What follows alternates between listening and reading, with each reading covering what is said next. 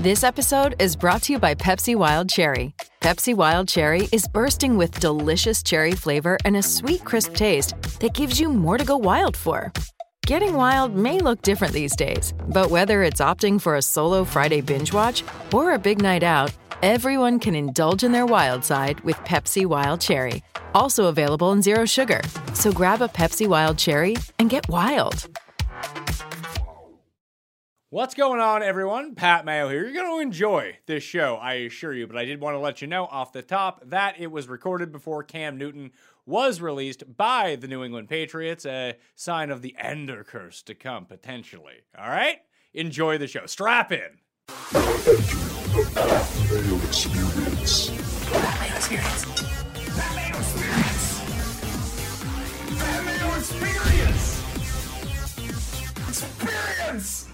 Welcome to the Pat Mayo Experience presented by DraftKings, the main event 2021 AFC win totals, projection, predictions, team previews, and picks to go to the Super Bowl. You good people out there, subscribe to Mayo Media Network. Smash the like button to the video and in the comment section, give me your biggest projected disappointment in the AFC. Who's projected to be good that you think will not be good in the 2021 season in the AFC only. I know a bunch of people are going to put in the NFC. It's going to be like, oh, I did not hear right. of course you heard right. Let's pick someone in the fucking AFC, all right?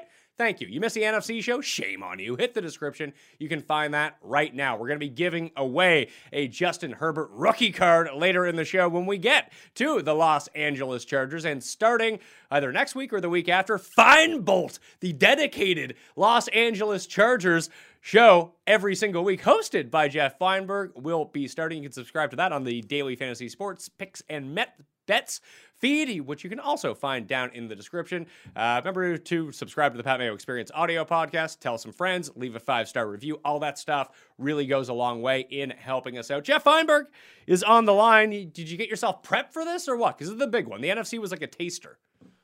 Yeah, no, there's no prep. It's like a way of life it literally like American football, conference football is a way of life. It's a 12 month a year just just by osmosis. I'm always preparing for this show.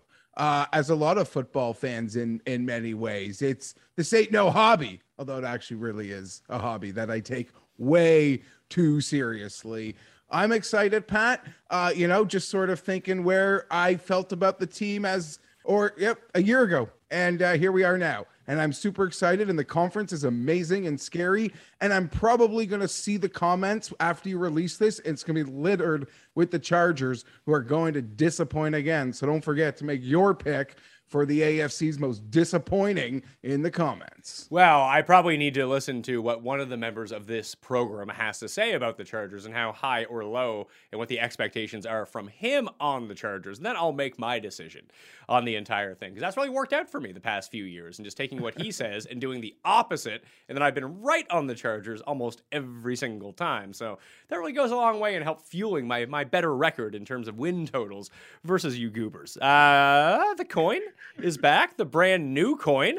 Uh, made some successful picks, what, what I think at least, on the NFC win total show. We'll see how it does on the AFC win total show. We know that the coin does not watch the games, but hey, that seems to work out much better than watching the games if your name is Tim Andergust. Tim Andergust. That is not my name. But you lose to the coin all the time. I beat him in the overall picks last year. It's true. Bad year for the coin. That was the second time I think in six years you've beat the coin. Okay, but what you're saying is I'm coming off of beating the coin. So let's but, move on. But but you lost to the coin in NFC win totals last year and AFC win totals last year. Okay, but I also picked the AFC champion correctly. So very good. You picked Kansas City? I did. Not this year, but I did. He picked the whole thing last year on this show. Yeah, you sure did. You got it right. See, there's your credit. Now we never have to hear about this again because I also picked the AFC champion. You don't hear me talking about it. I also so get I. I also get other things right throughout the course of the year that I don't need to go back 12 months to search for something I got right. No, you're right. There's other stuff I can talk about as the weeks go on that I've gotten right and that I deserve my credit for, but I will uh, put a pin in that. Most people enjoy watching the show to see if you pick anything right moving forward from this time, not to hear about three times you were right in 2020. I think people absolutely tune in to listen to me pontificate about the things that I got right in years past. I disagree with you there. I don't know about that. I think people like to hear like the things you got wrong, which I mean is plenty of content for this show. I'm not going to lie to you. I'm certain they're listening to find out what you like for this year as they prepare to make and draft and do everything football related for the season. Let's begin. If you want betting tools, especially player prop tools, uh, runthesims.com has just a complete it's complete database of all the plays, all the stats, projections, optimizers for both daily fantasy, betting, and season long football. So anything you want to research football wise, you can find at runthesims.com. If you just want the play by play and market share in terms of player stats and team stats, that's completely free up there. So runthesims.com, put in your email, you get full access to the advanced stats hub. If you want the gambling tools, you want the betting tools, you want the daily fantasy tools, runthesims.com slash mayo will get you a discount on the full yearly package. So I highly recommend you go check out runthesims.com right now. Give it a test drive. If you don't like it after a week or before a week, sorry, you can cancel, get all your money back. No one has done it as of yet. So People are digging the tool so far. Let's get into the AFC North. The Baltimore Ravens are the first team up. Their win total is 11 games, minus 300 to make the playoffs, plus 110 to win the division, 6 to 1 to win the conference, 14 to 1 to win the Super Bowl. And these are all updated post J.K. Dobbins injury. Uh, so Lamar is still technically the quarterback for now, but there's a stink, Jeff, over this team, which is not great. And do you know what that stink is? Don't know if it's their injury news or we all know how much Tim Anderson loves them. So, Tim, who is your pick to win the Super Bowl? The Baltimore Ravens. it has been for a while. I've been sort of trying to keep my cards cards close to my chest, but uh, it's Baltimore, and nothing sways me. I I know that there's been injuries in the receiving corps, but I like Bateman. I like Watkins as additions. The Dob the the, Do, uh, the Dobbins injury is terrible, but Gus Edwards is perfectly serviceable, and they also have a quarterback who, other than Patrick Mahomes, is the hardest quarterback to figure out and stop in football. And they won 11 games last year. He got the monkey off his back by getting that playoff victory before things just went upside down in Buffalo in sort of a weird game in the cold. But look, you know, the win projection is right on for what they won last year 11 games. So they need to go 11 and 6 to get a push, 12 and 5 to get a win. Cincinnati's not very good in that division. Pittsburgh is full of problems, and I don't have a ton of confidence in Cleveland, although I know that a lot of people do. And give the Browns their due, they did get to the playoffs and got to the second round when they were spotted a 28 to nothing lead. So I, I can't deny that. But just I look at the Ra- the Ravens are unquestionably the best coached team in the division. They have the most unstoppable player in the division. They still have a ton of talent. Mark Andrews is still excellent. I expect Baltimore to win the division. And like I said, they're my AFC pick as well. Things have not been going well since you revealed this pick to us privately. They just keep getting hurt, hurt, and more hurt at this point. Will they have anyone for week one to play on this team, or are they just going to forfeit? I think, well, look, they play the Raiders week one on Monday night. I expect that to be a pretty comfortable victory. And like they have tough games. They won the division last year, or they did not win the division last year, did they? Uh no, they were a wild card. So they will actually not even have a number one schedule. So even though the schedule is tough, the Steelers have a harder schedule. And again, it all comes down to, in the end, I think Lamar is unstoppable for most offenses because you don't play any other quarterback like him. So you don't prepare for him. Uh, you know, you don't you don't play quarterbacks like him. So obviously, the preparation for him is so much different than everybody else. And while he's not the best quarterback in football, he is in some ways the most challenging quarterback to play. He's, uh, you know, was the MVP in 2019. He had even more passing yards last year. They got him some receiving help. Uh, as long as he's there and Harbaugh's there, this team should be in pole position for the division. Jeff, I think if Baltimore is going to beat this win total and be a serious contender like Tim is talking about. I think the offense, I mean, you would think that it has to take a little step forward and be closer to what it was in 2019 in terms of efficiency. I think they were the number one rated offense in 2019, and they were like you know, just outside the top 10 last year. But the defense seems like it's rock solid, especially the secondary. They can get, generate a pass rush. The offensive line, now healthy, should end up being pretty good. Just I don't know. It feels like there's a weird stink around this team. I, it probably has something to do with Tim picking them to win the Super Bowl. I might just go blind under here. Yeah, probably. I you know, it's 10 11 wins for me right on that number. Uh you know, 11's a hard one for me to want to go over on on what could be a really competitive division in an ultra competitive conference and still uh no bottom feeding schedule certainly I, I lean I lean to the under. There're just some question marks there um for me. I I I don't know how strong, you know, there could be some weaknesses that finally do start to show up on that defense. Um guessing the record, I'd probably take 11 since that's the number. I'm going to play it to the under here. I guess Tim's vote might help help sway that. Um, I bought Madden, the new Madden. I played my first game and I lost 22 nothing to a guy on the internet using the Ravens because you just roll out with Lamar and I can't really do much yet. I think that's as good as any way to project a team's win total. How you play with No, them in that. I'm just, I'm just joking. It's in real life. It's in the video game. They've made him unfair. Um, I do believe so much though. In, you know, it's weird to call an NFL team, you know, having a, a program. There's probably just a handful that you really could put that label on. Baltimore certainly does. No doubt, playoff mixed team. Late January push team. I don't see what Tim sees in terms of that, and it doesn't help with all the bad juju that has surrounded uh ha- that has surrounded them. If you want to make my make uh, my, my opinion based on that Madden thing, it's more to do with uh Tim. It's funny because the Ravens match your pro- progression theory, Jeff, so great. The very first year with Lamar, they they sneak into the playoffs. The second year, they're really good, but they lose that that in the divisional round. Last year, they win a playoff game and get into the divisional round off a win. Like I know how you like the steps. Sure, that's a beautiful and, Balti- and Baltimore is that escalating team. that's a there's beautiful natural progression there that we've seen in a lot of sports you know do pay off to that next step and to the credit of harbaugh this is a natural progression with an entirely different team than when he already won a championship with that's why you just have so much blind belief in them as an organization um, in so many ways and they're a team that's easy to wake up and bet on sunday morning because of that intrinsic belief that they'll probably make the right decisions. That being said, I'm just picking them not to be 12 and 5. That's all I've done here. I think they'll be very good.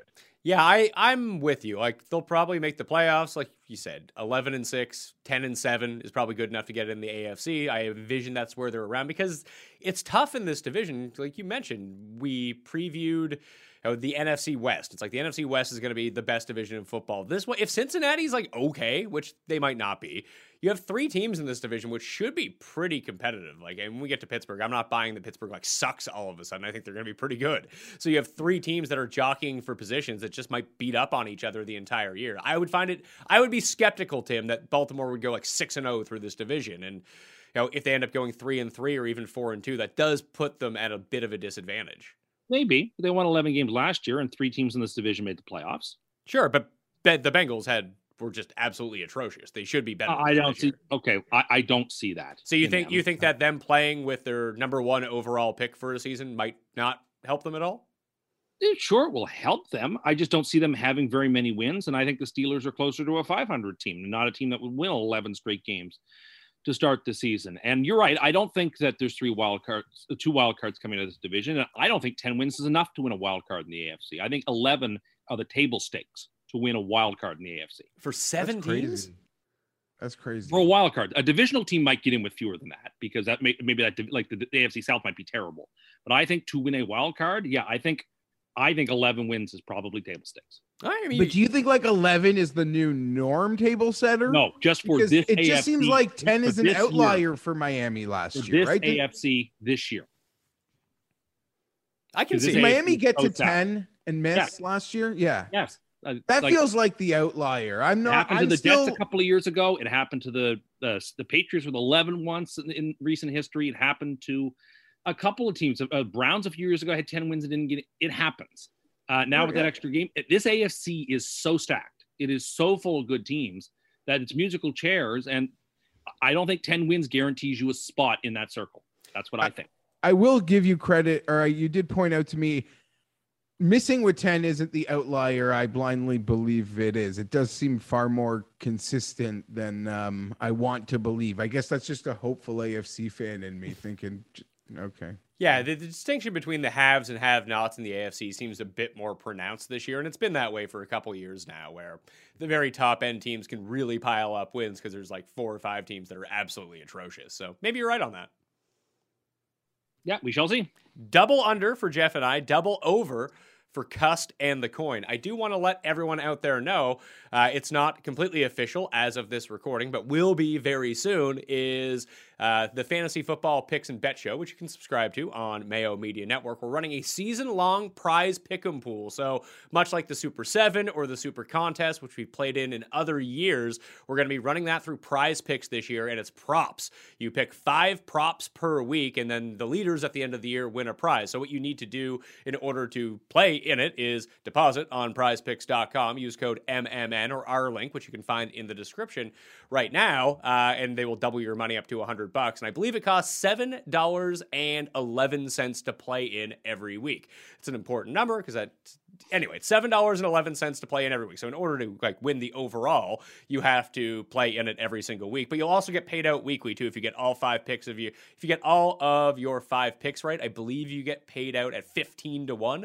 uh, on your or if you get like four of the five right and you win your like prize picks thing uh, with the flex play, you get paid out like fifteen to one on it, which is way above what it would be anyway. Then there's like cash prizes. There might be a uh, like a not a vacation, like a destination prize, like tickets to something and airfare, that kind of thing. We're working out all the prizes, but it's only going to cost you $7.11 to go into every single week. So you should probably just go do that right now. Deposit your 100 bucks, get the $100 match deposit with MMN code. Uh, then you get the 200 bucks to play with for the entire year, and you'll probably just win a bunch of money off that because you're not going to be terrible every single week. Plus, Jeff, I think I've worked it in that people will get paid out. Granted, if they play every single week, that the like bottom two people for overall picks for the year would actually get paid out as well, and the person that comes completely in the middle would get paid out as well. So we have to see how many entries we have, but that's the goal. Do you like that? I love it. I love it, and I love Prize Picks. They dropped a new layout. Um, I adore that site, and with I mean, this contest will be fun. Making multi-sport tickets. Uh, there's always a number that I think is too good to be true. I'm often wrong, but I promise you, they're like, I don't know. It's a great site. I love playing um, the games. And I'm not just saying that because I actually do. Yeah. I will say, I hope that the people, the people better hope that the coin doesn't participate because he's tailor made to finish last in that contest and win one of those last prizes. So they better hope the coin doesn't participate. So yeah, you can mix it up, but you can go like it's all just fantasy props. So rushing yards, passing yards, receiving yards, touchdowns, fantasy points. You just pick whatever five you like the best, and then you make that your entry. It costs seven dollars and eleven cents a week, but you need to be in by week one. So go deposit now, prizepicks.com, code MMM, or just the link in the description. All odds today, obviously, from DraftKings Sportsbook, the number one place you should sports wager, regardless of where it is. And they have the Browns right now, 10 and a half wins. So a half game below the Baltimore Ravens right now. Minus 225 to make the playoffs, plus 155 to win the division, 8 to 1 to win the conference, 16 to 1 to win the Super Bowl. They're giving us, yeah, pretty similar odds, like slightly discount 95% Ravens odds are essentially what you're getting on the Browns this time around. And it was funny because two years ago, Jeff, everyone was in on the Browns and they kind of underwhelmed. And last year, people were like, wow, they screwed me last year maybe they won't be so good. They were really good last year. So the way that they come into the season now, 10 and a half seems achievable for them, obviously, uh, based on the way that they're built. It all depends on Baker. Like he was really efficient last year because they didn't lean on him to go win them games. It was almost like an advanced caretakers, like an advanced Alex Smith type season, is what we saw from Baker. And that's really all this team needs because the defense is very good. The offensive line is probably the best in football, a fantastic running back combination. Just the move up from Kitchens to Stefanski turned out to be just a huge improvement at coach that ended up helping this team. Obviously, the receivers are good. That you know, if the defense can be top 15 in football, I don't see why they don't hit this over. Yeah, I like many. I'm really excited about the Browns this year. It looks like I'll be piggybacking you again as we start our def- our North projections. I like the Browns. I'm taking the bigger juice. I'm taking the less half win. Maybe if it was Baltimore and the Browns flipped here, I would have done the complete reversal. Agreed. on both. Um, but I, I'm actually quite high on the Browns. I'm a believer that Stefanski isn't a fluke. I'm not like I think Baker's really good. Um, but I'm not sold. I think there's no rush for them to like make that long-term deal happen. I would want to see Baker continue to do it. This will be a fun and exciting year there. Uh, hopefully Odell can stay healthy. And now they had so much success last year where it's almost like the narrative and the pressure is if it goes wrong, like Odell's got to totally buy in to the success that they had last year and the offense that they ran and hope he could be a whole different dynamic. But obviously, early it felt like Baker felt like he had to make this new cool guy really happy. Um, that- that's done, right? That's done. So hopefully they can stay healthy there. They get their pick back from the first round last year, even also out of the secondary. So secondary injuries get healthy. The signing from the Ray, uh, the Rams guys, John Johnson, uh, or Jefferson, shucks, um, whatever. I'm just embarrassing myself. Huge addition for them. I really wanted the Chargers to make that move. Uh, Clowney might be overrated, but he's still a plus player. And I, I'm yeah. If you can't tell, I'm really excited about the Browns. I think it could all happen for Cleveland. So sign me up for the over. Double over for Jeff and I. Let's see what the coin's got on the go here. Coin likes the under, Tim. What are you thinking? Well, I think the coin is sage in this instance. I think the point that someone just made about Baker being basically Alex Smith is a very well put one. Uh, in many ways, I think Baker and Alex Smith complement each other, first, both first picks overall, but both don't have that top tier Super Bowl ceiling. They just don't have that in them. Even if you put marvelous players around them and a good coach around them, it seems like getting to the divisional round is sort of like the ceiling we could expect. And I mean, this team is full of really good players. I have been a fan of Denzel Ward from the jump. I think he's a fantastic cornerback. The fellow they drafted in the second uh, round this year, uh, Owusu-Koramoah, I think he's one of the, he's a fantastic linebacker. He played at Notre Dame last year. He was great. Uh, they have receivers. I like Donovan Peoples Jones. I still like Odell Beckham. I like uh, Austin Hooper. Uh, they have guys who catch the ball that I like. Obviously, their running backs are very good. This team is a Super Bowl caliber team, except for the fact that they have Mayfield. And I think he holds them back from a Super Bowl. Does that mean he holds them back from getting to this win total? I think that's exactly the right number. I think the Browns are probably going to sneak in as a wild card. And I said earlier to get a wild card, you need to get to 11. So I guess I, well, I think the coin is probably righter than I am. My theory of the case on the AFC compels me to take the over. I have zero confidence in that over. But I guess because I have the Browns as one of the wild cards, I have to take them uh, as an over here. But I like they'll probably get bounced in the first round unless they get super lucky again like last year. Like this team has a high floor, but its ceiling is almost its floor too, and that's the problem. I don't agree that Baker doesn't have Super Bowl winning upside. Uh, I think he can make enough plays for that to happen. Like I said, he's advanced Alex Smith. And I, I, think there were years that Alex Smith could have got either the Chiefs or the Niners over the hump in that regard. It just wasn't meant to be. And well, what what was the year that it was the the year before Kaepernick became the starter? Who did they lose to in that NFC Championship game? The, The, Giants. Giants, the, when the Ky- Niners GM's fumbled the kid ball- dropped, dropped the punt. Yeah, Yeah, he Kenny fumbled Williams. the punt in OT. Yeah. So I mean, But it that- also took an all-time Alex Smith performance against New Orleans the week before it even get into Yeah, that game. it- it- but- Well, whatever. He had a ceiling moment in a huge game. I'm just saying, I don't. If I look at Baker, I see a quarterback who is 16th or 17th overall, not the first pick in the draft like he was, and not a quarterback that I think is the right tool to take this team, which otherwise is loaded full of talent, to the promised land where it could go. I think he is a limiting factor because you need, if you gave, there's so many guys, if you put this team in their hands, it would be unstoppable, just about. Like they would be every bit as good as Kansas City and the Chargers. But Yeah. because Baker is limiting, because Baker is limiting, I just think it caps their I potential. that. But it doesn't prevent them from getting to the playoffs like they did last year. Uh, so you know, the, the the AFC, like we said, are full of wealthy teams and poor teams, and the Browns are a wealthy team in terms of their talent. I Okay, I need to say a couple things there, and I missed that sneak in. Um, so I'm not even going to respond to the sneak attack.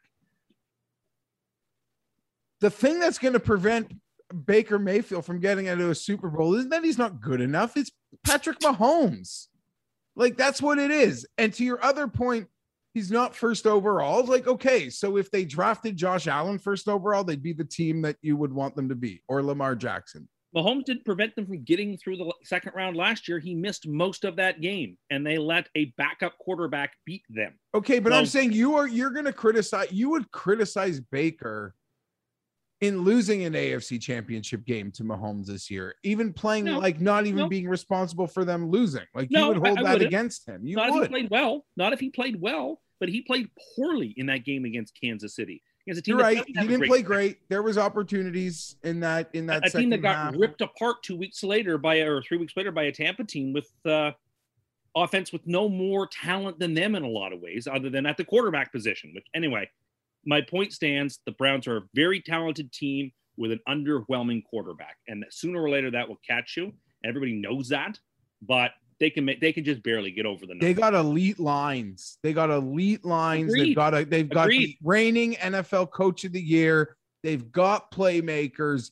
If Baker can stay within himself, which it looked like he made a great leap forward in doing last year, I, I don't I don't know. I, I don't like you, you don't think they're going to be bad, but No. I, I think you're being unfair to what Baker is capable of. Oh, I know. Uh, how, how dare I say anything other than he's the greatest player ever? No, won. I didn't say How that. dare I?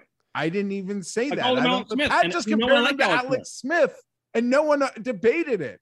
So no one here is saying he's the greatest player ever. But he is. He's got a real ceiling. well, we, I don't think that we know what his ceiling is or what it Oh, is. I think we do. I, I, I- you, so I mean, you also said that Sam Darnold was a Hall of Fame quarterback. I don't think I said that, but I also you, I, you don't think you said that? Do you need to go listen to the shows from the last three years?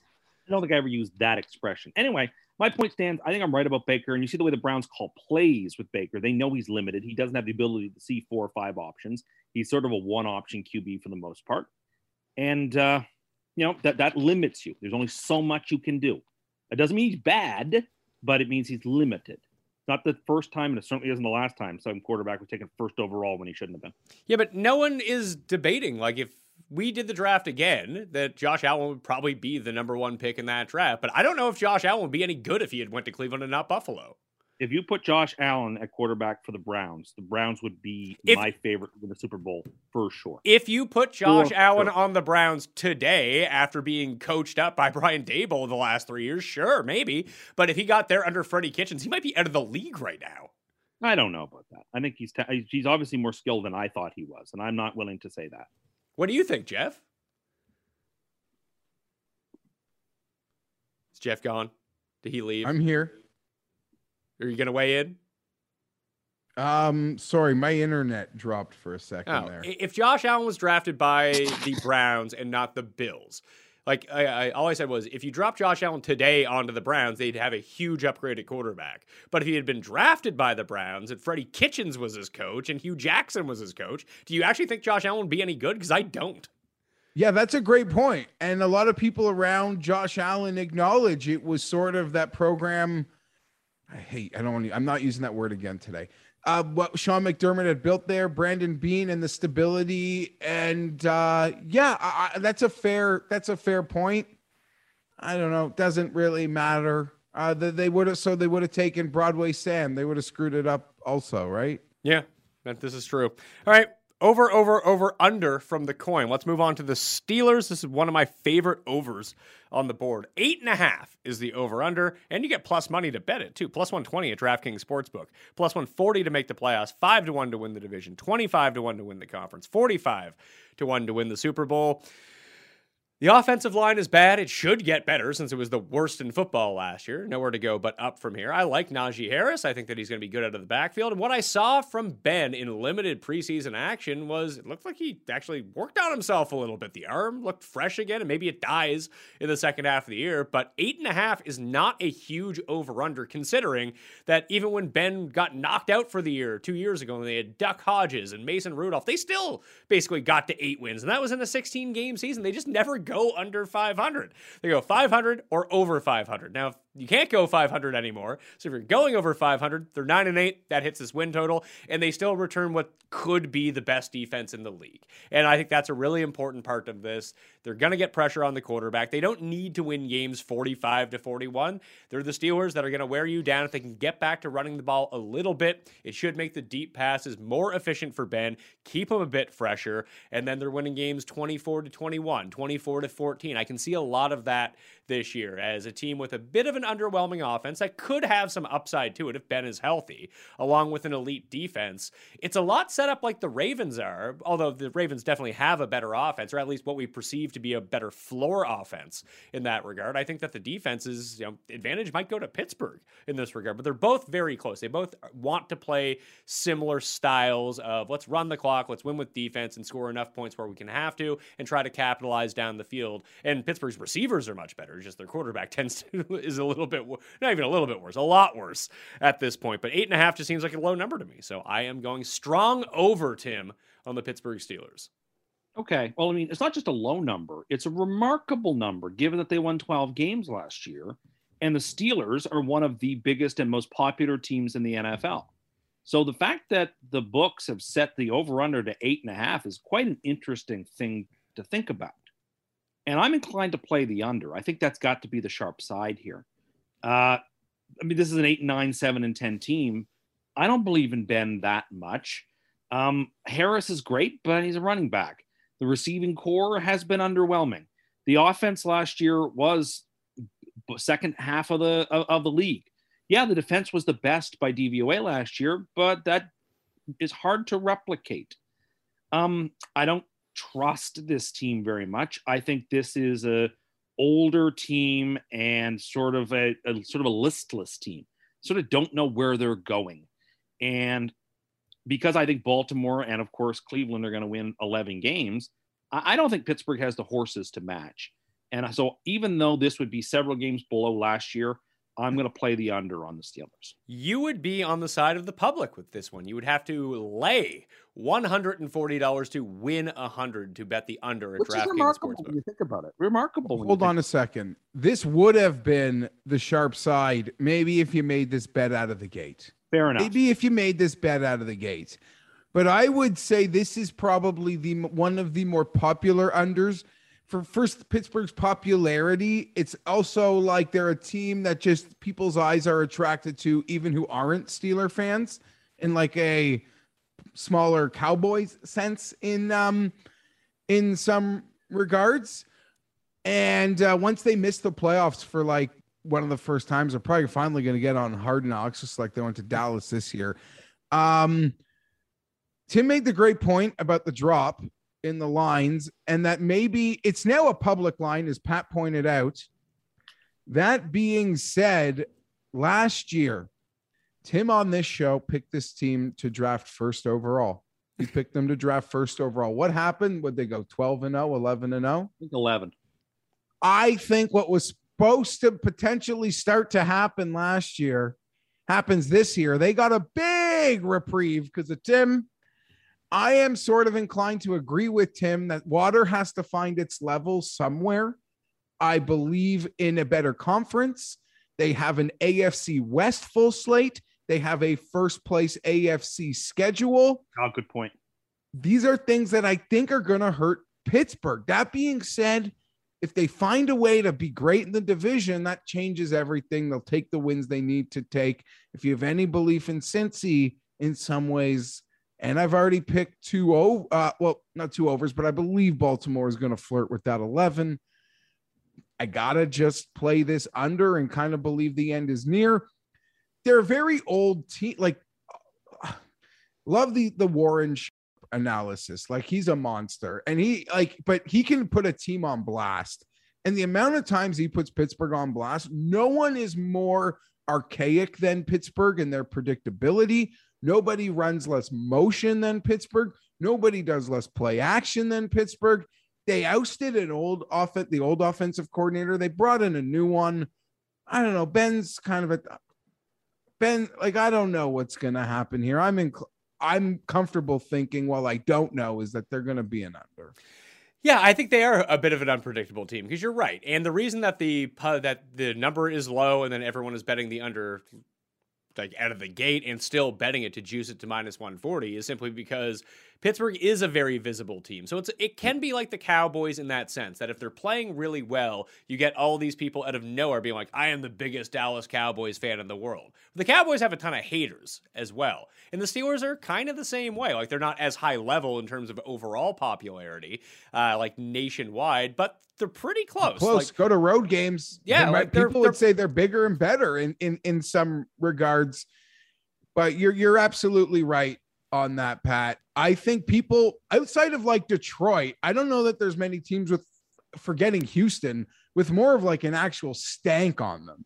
Like even generic football fans like feel the stank, whether it's just their remembering of last year, well, they, let well, like the well- the deepened ones. Well, that's it. It's like when the Cowboys are bad, you hear about how bad the Cowboys are because people like talking about the Cowboys. That does ratings. They're always on TV regardless. The Steelers are kind of the same way, and they were they visibly collapsed, and everyone saw it last year. Ben looked like he was dead, and the team went out. They got crushed by Cleveland in the playoffs, and they won one of their final seven games down the stretch after starting undefeated in a team that felt like a little bit of smoke and mirrors. So I completely get it, but I think that's why everyone is pounding the under. I'm just going to trust the infrastructure here. I don't understand how they're good every single year, but they're just they're fine every single year. Eventually that will end. I just don't know if this is the year for it and they could be bad and somehow finish 9 and 8 and that's an over for me here. And if Yeah, Ben I mean- if Ben is healthy, like they could be 11 and 6 or something like that.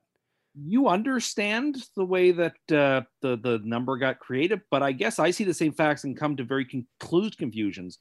When I was looking up last night what their over under was, I could not believe that it was eight and a half because I knew that they had won twelve or thirteen games last year, and like they are a public team, and people do have a great affinity for the Steelers. So the fact that they're like three and a half, four games under, and now you tell me they're being bet under. I find that all very beguiling. I, I'm actually very surprised to hear that, and still am. No, they're like they've been publicly picked on. Like Pat's kind of pointed it out. They, they they've been a whipping boy on a lot of football content in many ways. Maybe they're like I don't even know. Like, is it even a good answer if people put Pittsburgh as for the contest?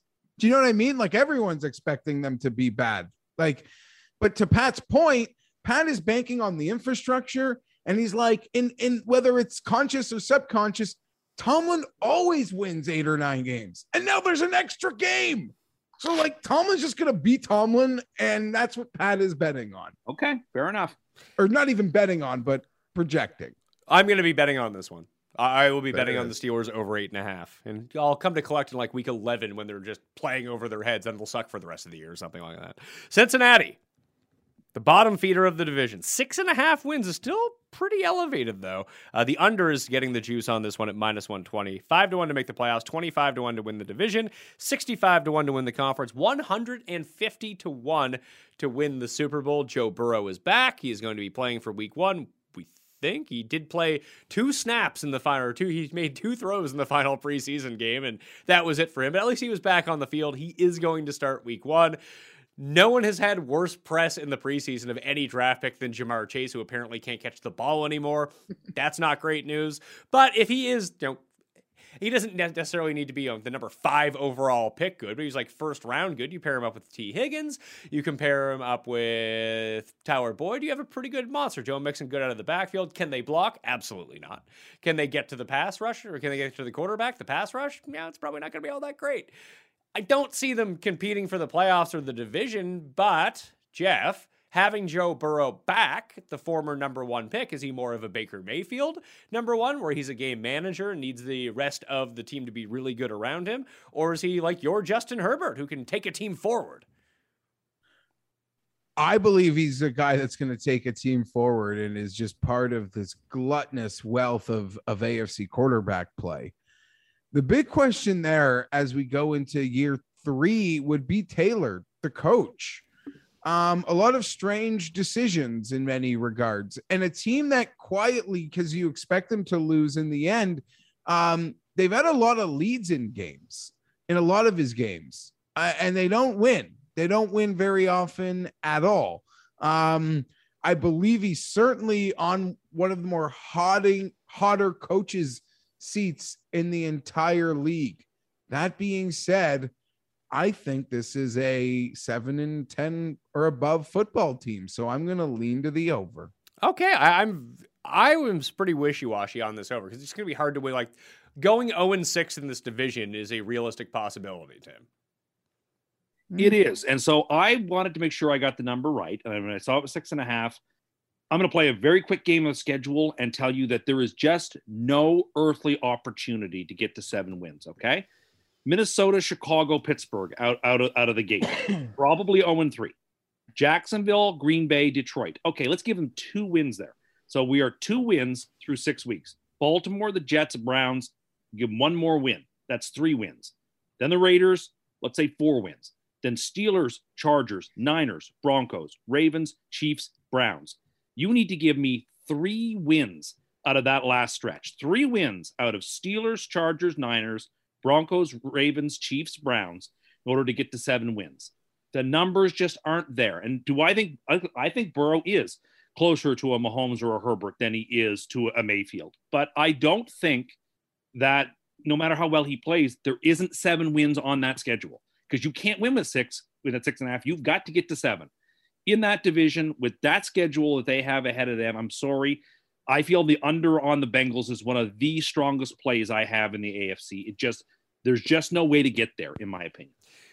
There could be a reversal in luck for them too, because they played a lot of basically one score games and won like two of them last year. They couldn't recover any of the, they were 28th in the league in recovering their own fumble somehow. Like that weird that weird stuff that uh, most of the time just boils down to luck all feels like it went against them last year. That doesn't necessarily mean it's going to go all for them this year, but even if it's just neutral, that feels like it could translate into a few more wins that way.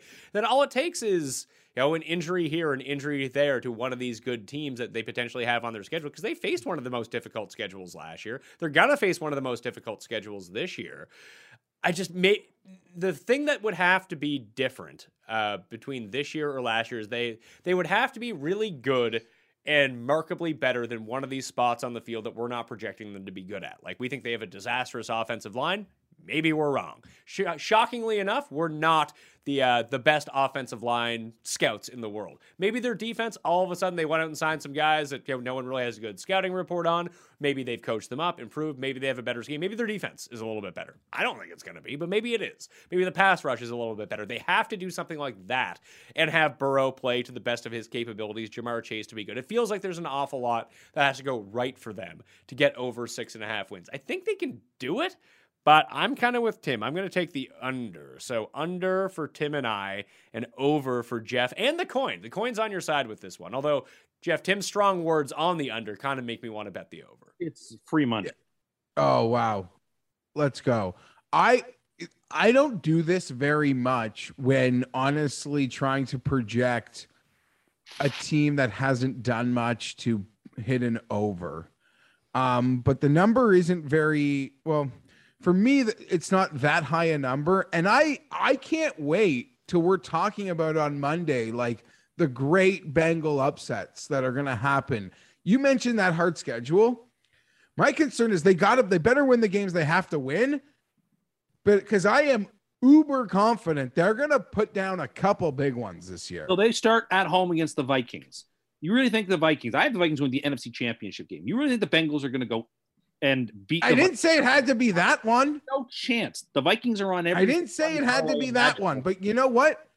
Week one or when the weirdest things happen. We saw Jacksonville win week one and then not win again for Vikings 50. down to free money, I'm sure, in week one. Like I feel very good about that game. All right. So we've got the first leg of the uh of the ticket that we'll be talking about uh next week. Um Yeah, I, I I think Burrow is good enough where we're gonna get some great magic, and it's gonna be one of those like Burrow moment games where next year we're gonna be super excited about about them in some regards. I hope so. I think the coach's job is on it.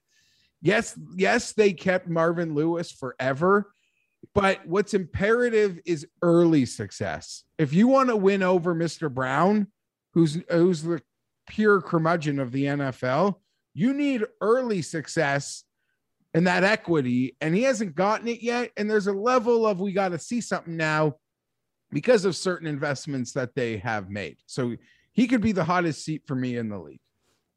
Let's move on to picking the division winners of this. I'm going to go with the Steelers as my division winner in this one. Jeff? The Browns. Tim? Baltimore. All right, so hopefully the Bengals don't win and we don't get shut out of this one.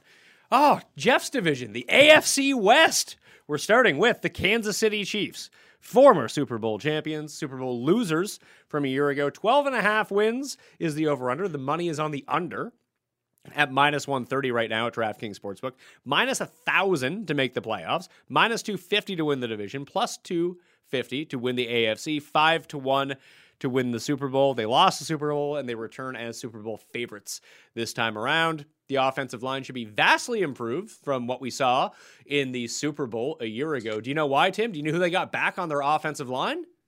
Oh, is it the uh, Hank Crichton Award winner? The Heck Crichton Award winner from Quebec. He's back. Lou Tardif Tardon or something, right? Yeah, and uh, they're. I mean, they should be a lot better on the offensive line, at least to begin the year. Who knows how it turns out at the end of the year? Yes, they lose Sammy Watkins. That doesn't really feel like that big of a deal. Do they have Super Bowl losers stank on them? I guess is the only question. I don't think they do because they have Patrick Mahomes, and that's really all that matters, doesn't it? If that was all that was ma- if that's all that matters, they probably would have won the Super Bowl. Yeah, they made and that they made the Super Bowl, Tim. They did make the Super Bowl, but like I- was had been told all through Super Bowl week and all season long that there is just no way possible you could ever shut Kansas City down. And not only were they shut down, they were completely shut down on the biggest stage. So you can, in fact, shut them down.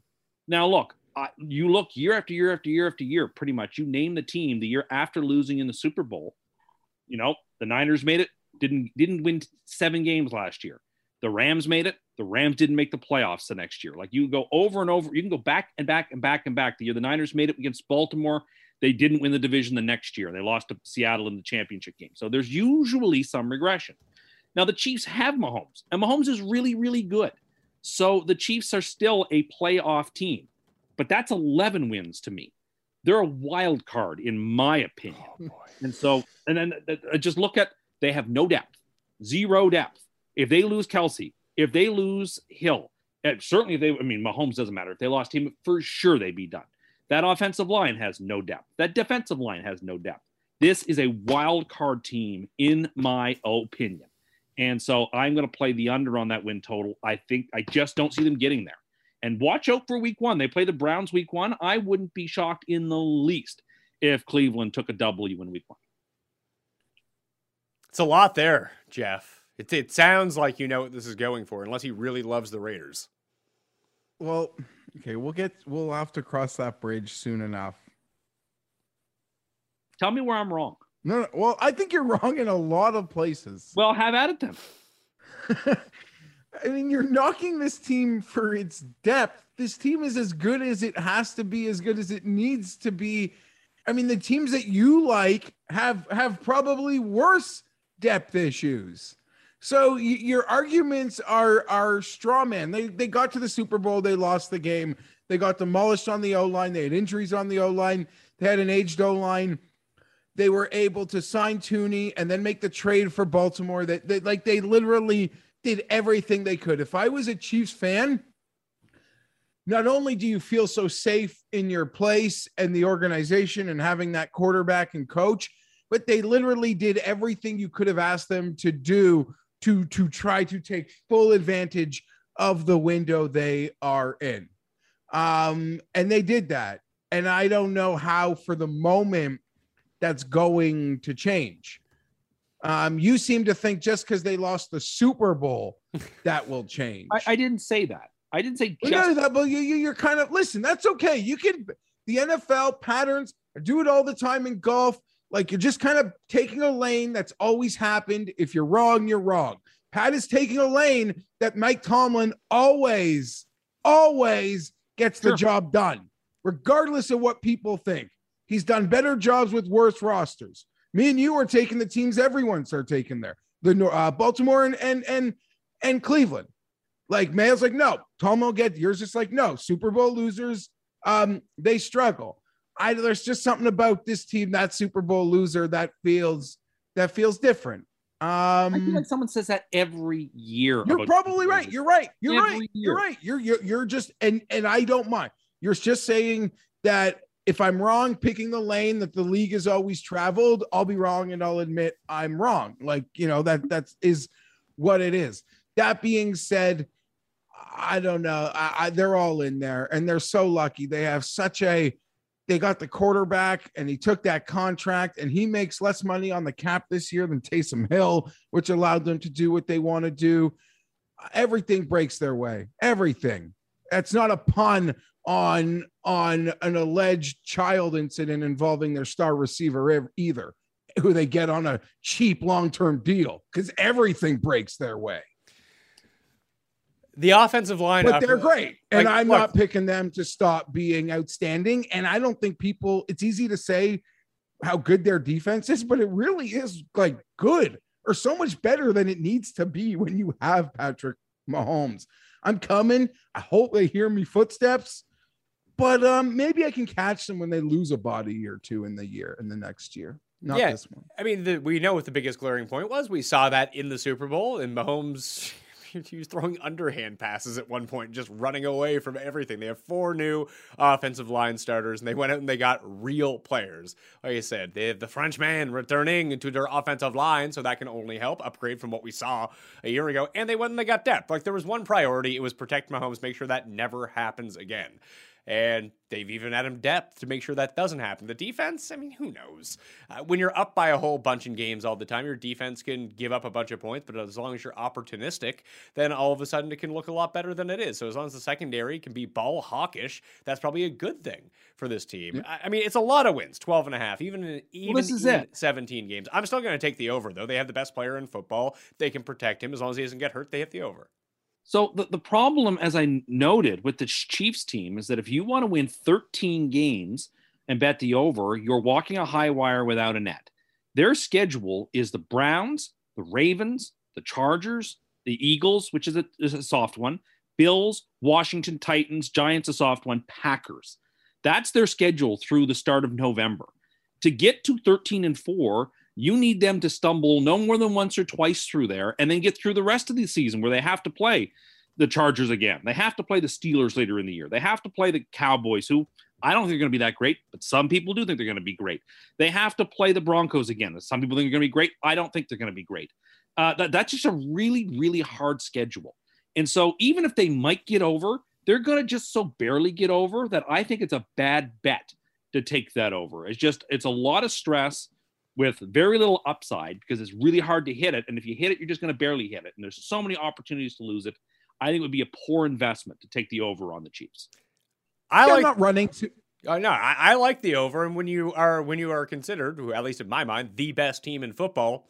I mean, those are hard games, but they're not hard for the best team because that team is better than everyone else. Yeah. Okay. So I got to piggyback exactly off that. Uh, might they cover week to week on inflated lines? No, we saw last year. They kind of knew how they could get by close games. A lot of them were, were really tight in some regards. And then they get to that game. It's an early primetime game against Baltimore. And I'm like, this is like week three or four versus versus Baltimore. The Chiefs just won the Super Bowl. They have nothing to prove. This game is like everything for Baltimore.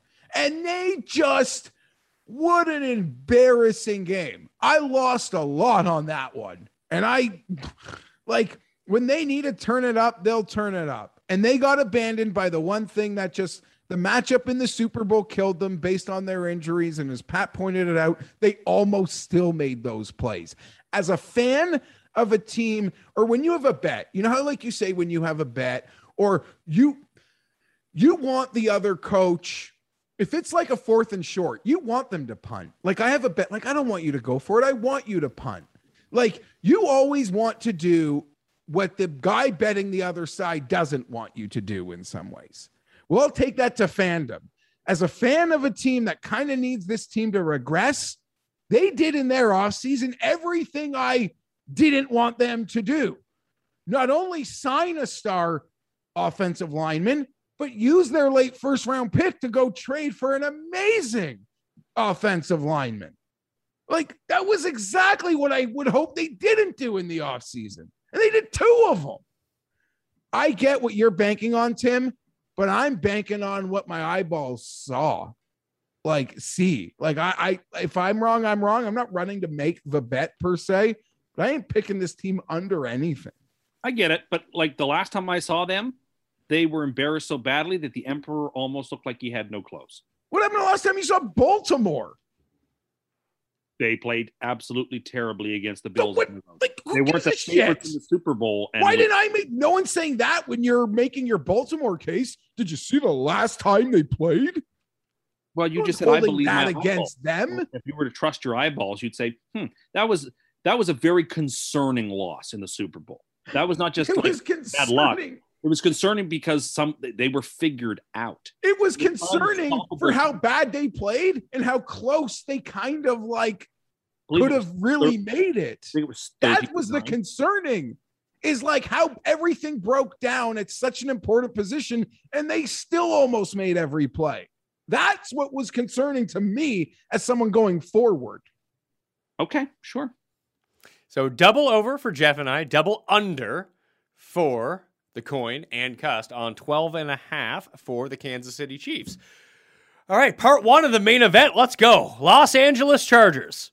We have a winner to give out here. Actually, after it's nine and a half is the win total. Uh, the under is generating a lot of buzz. Minus one thirty five to bet the under of nine and a half for the Los Angeles Chargers. Plus one hundred five to make the playoffs. Plus four fifty to win the division. Sixteen to one to win the conference and to win the Super Bowl. It is thirty to one, which in my sphere of the internet, a very popular bet so far in this offseason. But that might be just who I follow in a little echo chamber. I don't just assume that all of the internet works exactly how it appears on my timeline. Unlike Tim, uh, who thinks that's exactly how the world works, that everyone sees what appears on his timeline.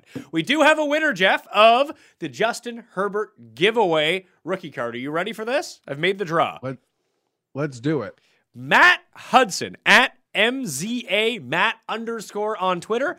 You, sir, have won a Justin Herbert rookie card. We will be in touch very soon so Jeff can get that shipped out. Thank you, Jeff. That was very generous of you to launch your brand new Los Angeles Chargers weekly show, Feinbolt, with Jeff Feinberg on the Mayo Media Network. Yeah, exciting. I don't know. That was a good payoff. I'm still happy about that uh Finau win. Um, but that's that's for another time, Pat. Although congrats, Matt, you said congrats, Matt. Uh, that's a nice one. Nice pull, I guess, as they say in the card world. Um, speaking of echo chambers, maybe I'm living in my own, but I want to tell you that last year Tim came on here and he made like some crazy comments about the Jets. Like everyone is talking about them. and we were like, no, you're crazy. I don't think everyone is talking about the Chargers. That is not my point. But I think if you really gauge like people who truly love football, who truly love the minutia of the league, we are hands down one of the most interesting teams in the entire league right now generic fan they they they see the Herbert and and maybe cool uniforms and and they wonder what could be and they acknowledge that this team has been hurt. But on so many levels this team is so interesting. And and I I see it cuz I see the segments coming up about them on all the the popular shows. Um and we're going to leave Herbert aside. We've brought in this coach who's essentially my age, who is the cutting edge who is the cutting edge. You hope. And we're going to play with a level of strategy that I am so excited about. And I don't know what the barometer of being a very good NFL coach is, but we're going to hit it with this guy. And you could—I did not say that about McCoy or certainly not Anthony Lynn, a Bill Parcells disciple. Hopeful, but nobody has brought me hope in his words like this man and where this team is going from that perspective. So there are a lot of eyes on this young head coach who just became, whose ascent is remarkable. So there are eyes on us for that. There are now eyes on us as we now play in front of fans in the stadium, in someone else's stadium. Do you have a loonie in front of you? I got a, I got one right here. That's my rent for the year, folks. That's my rent in that SoFi. No, sorry, that's Canadian. Toonie. That's my rent in SoFi this year. But we'll see what happens. We're in a stadium. By all accounts, the season ticket thing has been amazing. Is that probably all ticket brokers? Did we do we have a schedule opening with the Cowboys at home, which is like we're gonna get embarrassed. I'm preparing myself for that. But there's an element of like, can we we're, we're in this new stadium? Will we have fans? How that stadium plays out? The waiting game in Los Angeles is pretty much over. Any leeway you wanted to give them as an organization to see how it plays out, um, you know, that sort of that runway is up. We had our soccer stadium, we had a year with no fans. Now let's see. So, and then the Derwin and the Bosa thing. So, we're just a very interesting team. Now, I'll tell it to you from my perspective. I am blessed. I am blessed that my life comes with a lot of melancholy. Um, maybe that's a bad thing, but it just means I don't have a lot to worry about. And that means I worry about this team. I think about this team. I care about this team. I love this team. And maybe I have the melan like, and there's just too much melancholy in the world, and life is boring. That that I don't know. I put my energy at times into this team, and I'm pretty freaking excited. Uh, if Derwin James and Joey Bosa stay healthy, this team is going to be really good. Really, really good. If they don't, they'll probably just be mediocre. The ceiling stuff, I've bet on it because I would do that if we were the Houston Texans. Maybe not, but I've never not bet on us to win the Super Bowl. I bet on us to win the Super Bowl the day after last year's Super Bowl at 40 to 1. I have Justin Herbert at 30 to 1. I have to make the playoffs at plus 135. I have an over under of nine at minus 110. I have Joey Bosa to win Defensive Player of the Year. I have this thing in just about every which way. I don't really understand how Staley's like the favorite for Coach of the Year. I don't know how that plays out. You're better off just taking the like five or six to one to win the division and losing half of the 12 to one on Staley to win Coach of the Year. Uh, I don't know. We got a kicking problem again. But if Joey Bosa and Derwin James play football games, everyone's in big trouble. Everyone's in trouble. We're coming for everybody.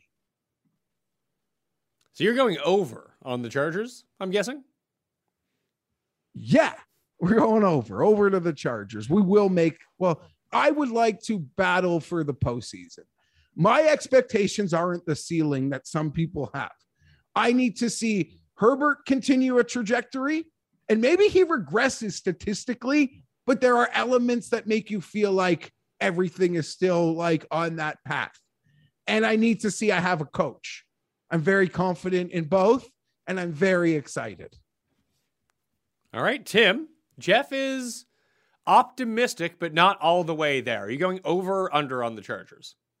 A hard over. I like the Jeff. What Jeff said is exactly right if those if Bosa, who doesn't tend to play, but when he does play, if he stays healthy, and if James stays healthy, and they have been very fortunate in camp and preseason to avoid the big injuries, maybe it'll start to look like their year in the sense of like they're going to avoid all the big injuries this year. The same way that Indianapolis had that one season where they avoided all the big injuries and won the Super Bowl. The Chargers are looking like they have are going to be able to avoid a bunch of injuries and be really competitive. Don't talk about them yet with everybody else. Uh, maybe they won't, but I feel like I just get this gut feeling that this is going to be the season the Chargers avoid disaster. All those bad luck games that all broke against them. Maybe they'll start, a few will start breaking their way.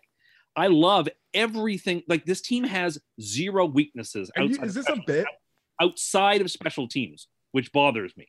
As you know, I think special teams is really, really, really important. Yeah, that's where the heartbreak's going to come. And it cons- and that concerns me. But I also hope a new coach, brings new special teams coordinator, brings new discipline to the special team. So I'll have my eyes on that. But look, the, the, even like some of the lower draft picks they, they made, Asante Samuel Jr., I was touting that guy as someone I liked before the Chargers took him. I really liked that player.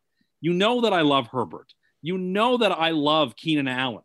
Uh, you know that I, I mean the the linebacking core is so stacked. The pass rushing, even someone like Linval Joseph, I think is really, really, really good. What are you doing? Other what, than what- where did you? What, what, can you name? Hold on. Name two linebackers. If you you just called the unit stacked. I really like Kenneth Murray. Yeah, I, Pardon me. that is a first round pick last year who Yeah. showed flashes. Yeah, I really like him. I like Nwosu quite a bit. I'm surprised you know who that is. Okay. He has Yeah, the yeah. He, he has the depth chart pulled up in front of him on a screen. You know that, right? No, I don't. No, I don't. The way he's doing this, I I feel like it's a bit, but No, whatever. it's not a bit. Now, listen, it's because I think that just listen. I bought him to that quarterback last year. He played great. He won the Rookie of the Year.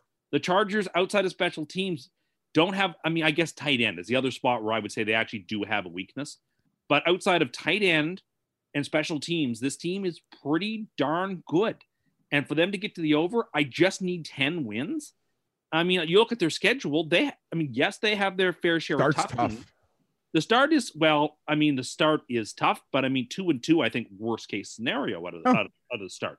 Worst case. I mean, splitting. I mean, um, they'll, maybe they lose to Washington, but definitely beat Dallas. Definitely beat the Raiders. And who knows? I think they could. That Chiefs game.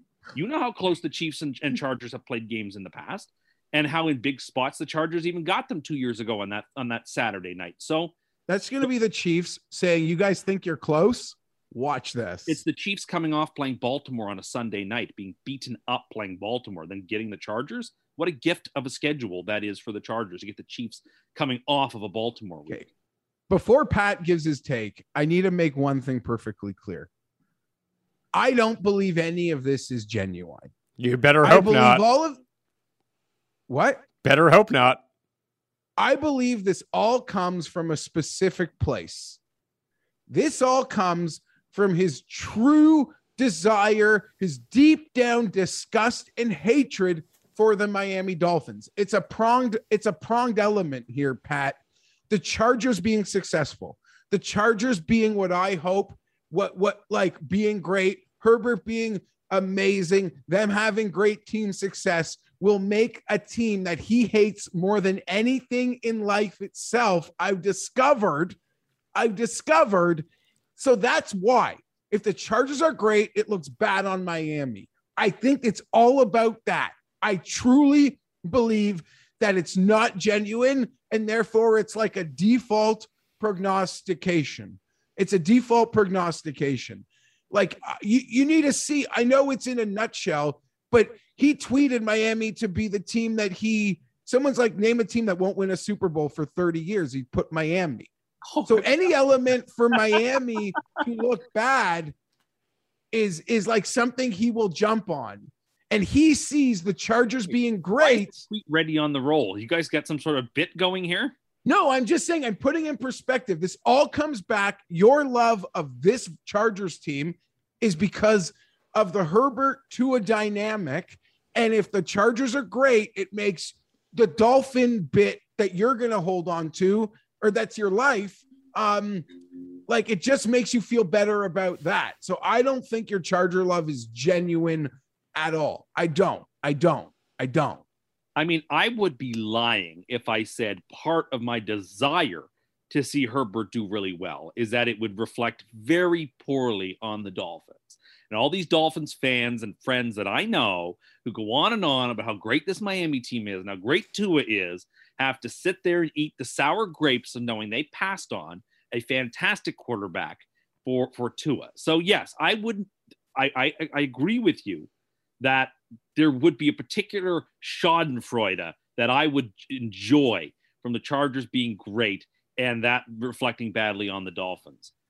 But it cannot be denied, and I'm hardly the first person to make this point, that the Chargers have a ton of talent at many positions, and I am not blind to It's true. like outside instead of special teams and tight end, the Chargers have a ton of good players, and they have been really unlucky. in several years with injuries and bad breaks. One assumes that things like that tend to eventually even themselves out. And sometimes it can happen by everything breaking your way in a particular season. Like the year the, the Bears won the division with Trubisky, where like they won all these crazy things really close and uh, they overperformed. I think Staley brings a stability to that roster and to that locker room that they needed. I think that Herbert, with a second year, and a receiving core that's very talented to begin with should make some steps forward. And my goodness, he already played fantastically last year. So, what does a step forward look like? Is he the best QB in the division? Oh, certainly not. One cannot make that case. But is he very, very, very good? He certainly seems like it from one season. And yes, it is great that the Dolphins passed on him for Tua. That does make me happy every single day. So, yes, there was some instrumentality in me wanting to use this Chargers as a stick to beat the Dolphins with. I don't deny that. But at the same time, the Chargers are very, very, very talented. And I think that the, the, the teams coming off Super Bowl losses have a lot of trouble. So I think the recipe is all circling together for this to be a good season for the Chargers. And if they can avoid their Chargersisms for one season, which we've seen in the past that every that teams do avoid this. The Browns last year avoided being the Browns by winning in week 17 and then beating their arch rival in the first round of the playoffs and nearly beating the Chiefs in the second round. Sometimes teams can shake off their decades long identities in a good season when everything conspires in their benefit. And I, I have the feeling, and I'm hardly the only one who thinks that things could very much be uh, plentiful and beneficial for the Chargers this year. And because that is what I believe, I would be doing a disservice to the people by concealing it just because I know that even though I say it, I know you're not going to like it. I have to be honest and lay my cards on the table. Two things. Okay. One, so what is it? We're losing to Baltimore. We're winning a playoff game. Yes, we're, we're losing we're... to Baltimore in the championship game. Lamar getting that win over the team that beat that beat him in his first playoff game. The symmetry. that Madden game I opened my box with the last week. Twenty-two nothing Baltimore. That maybe that'll be the score I predict in the final game. I know the symmetry would be perfect in that. And so like, I love this Chargers team. Love, love, love. I think they should go over their number. It would it shock me if they didn't win the division? No, because if the Chiefs do win all these close games and they're a wild card, that's tough. But look, Tampa was a wild card, got all, got all the way to the Super Bowl, so that doesn't like consign you to being done. Just if they can avoid injuries and if they are well coached, they're going to be pretty darn good. And Jeff knows that they're going to be pretty. You picked good. us to go to the Super Bowl and Rivers to win MVP a couple years ago. He threw thirty. He threw thirty interceptions and everything died. So I'm not making either of those picks this year. I'm not picking Herbert to win MVP. I'm not picking the Chargers to go to the Super Bowl. So relax. Yeah, he's really da- he's down on them this year, so that's good news for you, Jeff, in this regard. So there's two things here. One, the all these Dolphins fans in Tim's life. Uh, one of them is Tim's dad, so I have no idea how like fired up he is for Tua all the time. But I, but I know the person that he interacts with the most, who is a Dolphins fan, isn't like super he likes Tua. He's like, I hope that Tua is good. I hope that he's better this season than he was last season. Tim, anytime it's not negative Tua, if it's like neutral Tua, be like, man, I hope that he's better. Tim hears that as he's going like, like what Tim says about like Darnold and what he'll say about Zach Wilson is what just he projects onto anyone talking about Tua, and it's just completely insane. Uh, how, how Tim has manufactured this Tua, in his mind. I know tons of Dolphins fans. How many? Tons. How many? Off the top of my head, I can think one, two, three, four, five, six, seven people that I interact with in a, on a relatively reasonable um, basis who are Dolphins fans to different extents. All of them super hyped for this year. Anytime something good happens, sending me text messages or gifts of Tua to try to get me going. I live in a house where I have to deal with people talking up the Dolphins all the time. I don't like that team, and it will be like a caramel uh, wrapped in chocolate to, to chew every time I see Tua sitting on the bench, benched because he played so poorly, while the guy they could have taken is, you know, galloping through the AFC with a chance to, to, to win it all. Like that will just be, and I will not tire of pointing that fact out to those people that this is what you could have had. But instead of you took two for, uh, top five first round picks and you decided not to take any good quarterbacks. I hope you're really proud of yourself. So you realize that most of these like quote unquote Dolphins fans that you're talking about, because I know who you're talking about, they don't really care about the Dolphins. They only care about triggering you, so they find it funny. No, no, no. It's not about triggering me. They really love the Dolphins. No, and they don't. They, they don't really love the Dolphins. In fact, we played golf with one of them like three weeks ago. I was like, "You pumped for the Dolphins?" He's like, "Eh." I hear all the time from him about how good the Dolphins are going to be. co- of course, because it's to trigger you. I was driving him to dinner that one night, and he was telling me about how good the Dolphins would be and how good Tua would be. yeah, these are not real opinions. These are just what people tell you to get you fired up. Well, I can't. Here's the other- I get to win. The shoe will be on the other foot, and I get to be fired up for them. I get all the credit about Tua being awful. Yeah, yeah. and but, but but but here's the thing: they don't care. You care. Oh, they'll care. The, the best thing about Tim is I'll send him something. Um, and to like whether I agree with it or not, sometimes I might, but it's how do you put it? Um, I'm literally just trying to send him something he'll like in the same way I have a buddy who loves the Titans, and I'll always send him those like Mahomes, Tannehill statistical comparisons because he likes it. And then Tim, you know, we'll, we'll get to an argument, and Tim will be like, "Oh, but you sent it to me and you love it." And anytime I don't, I give two of the smallest compliment in the preseason. Like he's been more mobile, he looks healthier. Tim like doesn't want to hear any of it. None. Not even the smallest like, well, he'll be better. Oh yeah, so Does not running around throwing picks in the red zone. Yeah, yeah, it's a that, what a great mobility factor that is. I mean, you, you have a better sight line of the pick he's throwing, I guess.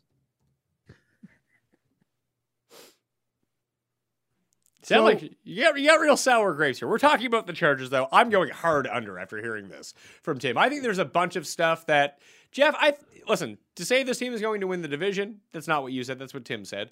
But to be like good, I can see it. But I think everything kind of needs to go right or continue. Like the health stuff, the efficiency stuff, and the defense needs to be better than it was last year. And then all of the good things from the Chargers need to rem- remain in place too. Like I'm not convinced Herbert doesn't take a step back this year. Like he was worse in the second half of games last season, especially on third down. It did seem like teams would started to figure him out a little bit by the end of the season. Now, can he go back the other way in year two and then he can get the leg up on them? Absolutely. But I don't think it's just all roses like, oh my God, Herbert's a 10 year starter in the NFL. He, and I'm not saying he's going to be like really bad this year, but if he took a step back after having an incredible rookie year, wouldn't be the first time that's ever happened. No, but I mean, statistically, to like fantasy boy, but I think he could take a step back in statistics.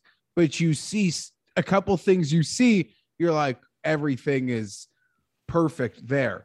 Um, as for last year, which I think is kind of overlooked a few times, he found trouble in, right in the middle, right in the middle. We played a run of AFC East football who are all defensive coordinator coaches.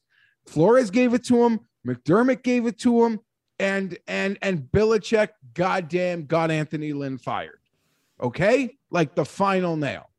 Um, embarrassed him, and then he came back from that and played great in four straight games that they won. So I like that he took it. He got knocked to the canvas last year, dusted that off. Obviously, played inferior teams out of that. Um, and and that to me makes the when we get there the East so intriguing because those are like defensive coaches that you know, I saw them give my rookie as hard of a time as any other coaches in in the league. Um, whatever, year to year, everything's great. Everything's great. Where you would have power ranked us a year ago, where you want to power rank us today, we made one of the bigger moves, probably a top five move, maybe a top three move on the NFL circuit. Year to year excitement. Uh, by the way, the answer to the question in the comment section, which team is going to disappoint? It's going to be the Chargers. Oh, there's no doubt because they're they're getting hyped. It's a nine and a half win total. The Steelers don't count. Um, maybe people might pick Baltimore because Tim likes them so much, Pat, but it'll be the Chargers. Healthy snacks have a bad reputation, and let's be honest, most don't taste very good. They're horrible. They don't fill you up, and they certainly don't satisfy your cravings. But this episode is sponsored by Munk Pack, who make snacks that taste like our favorite sugary treats, but with one gram of sugar or less.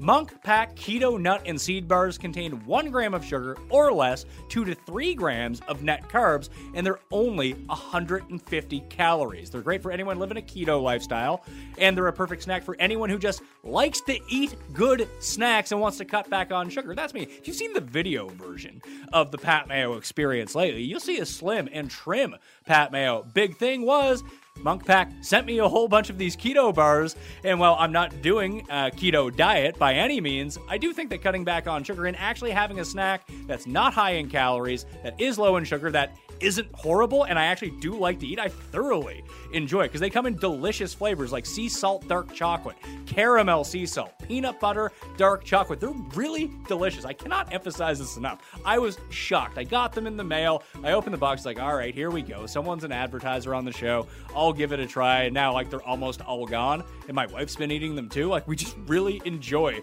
the Munk pack keto nut and seed bars. I'm obsessed with these bars and probably eat more than I should at this point, so I probably need to scale that back because they're a bit too good right now. But I highly suggest you go try it for yourself and you'll see.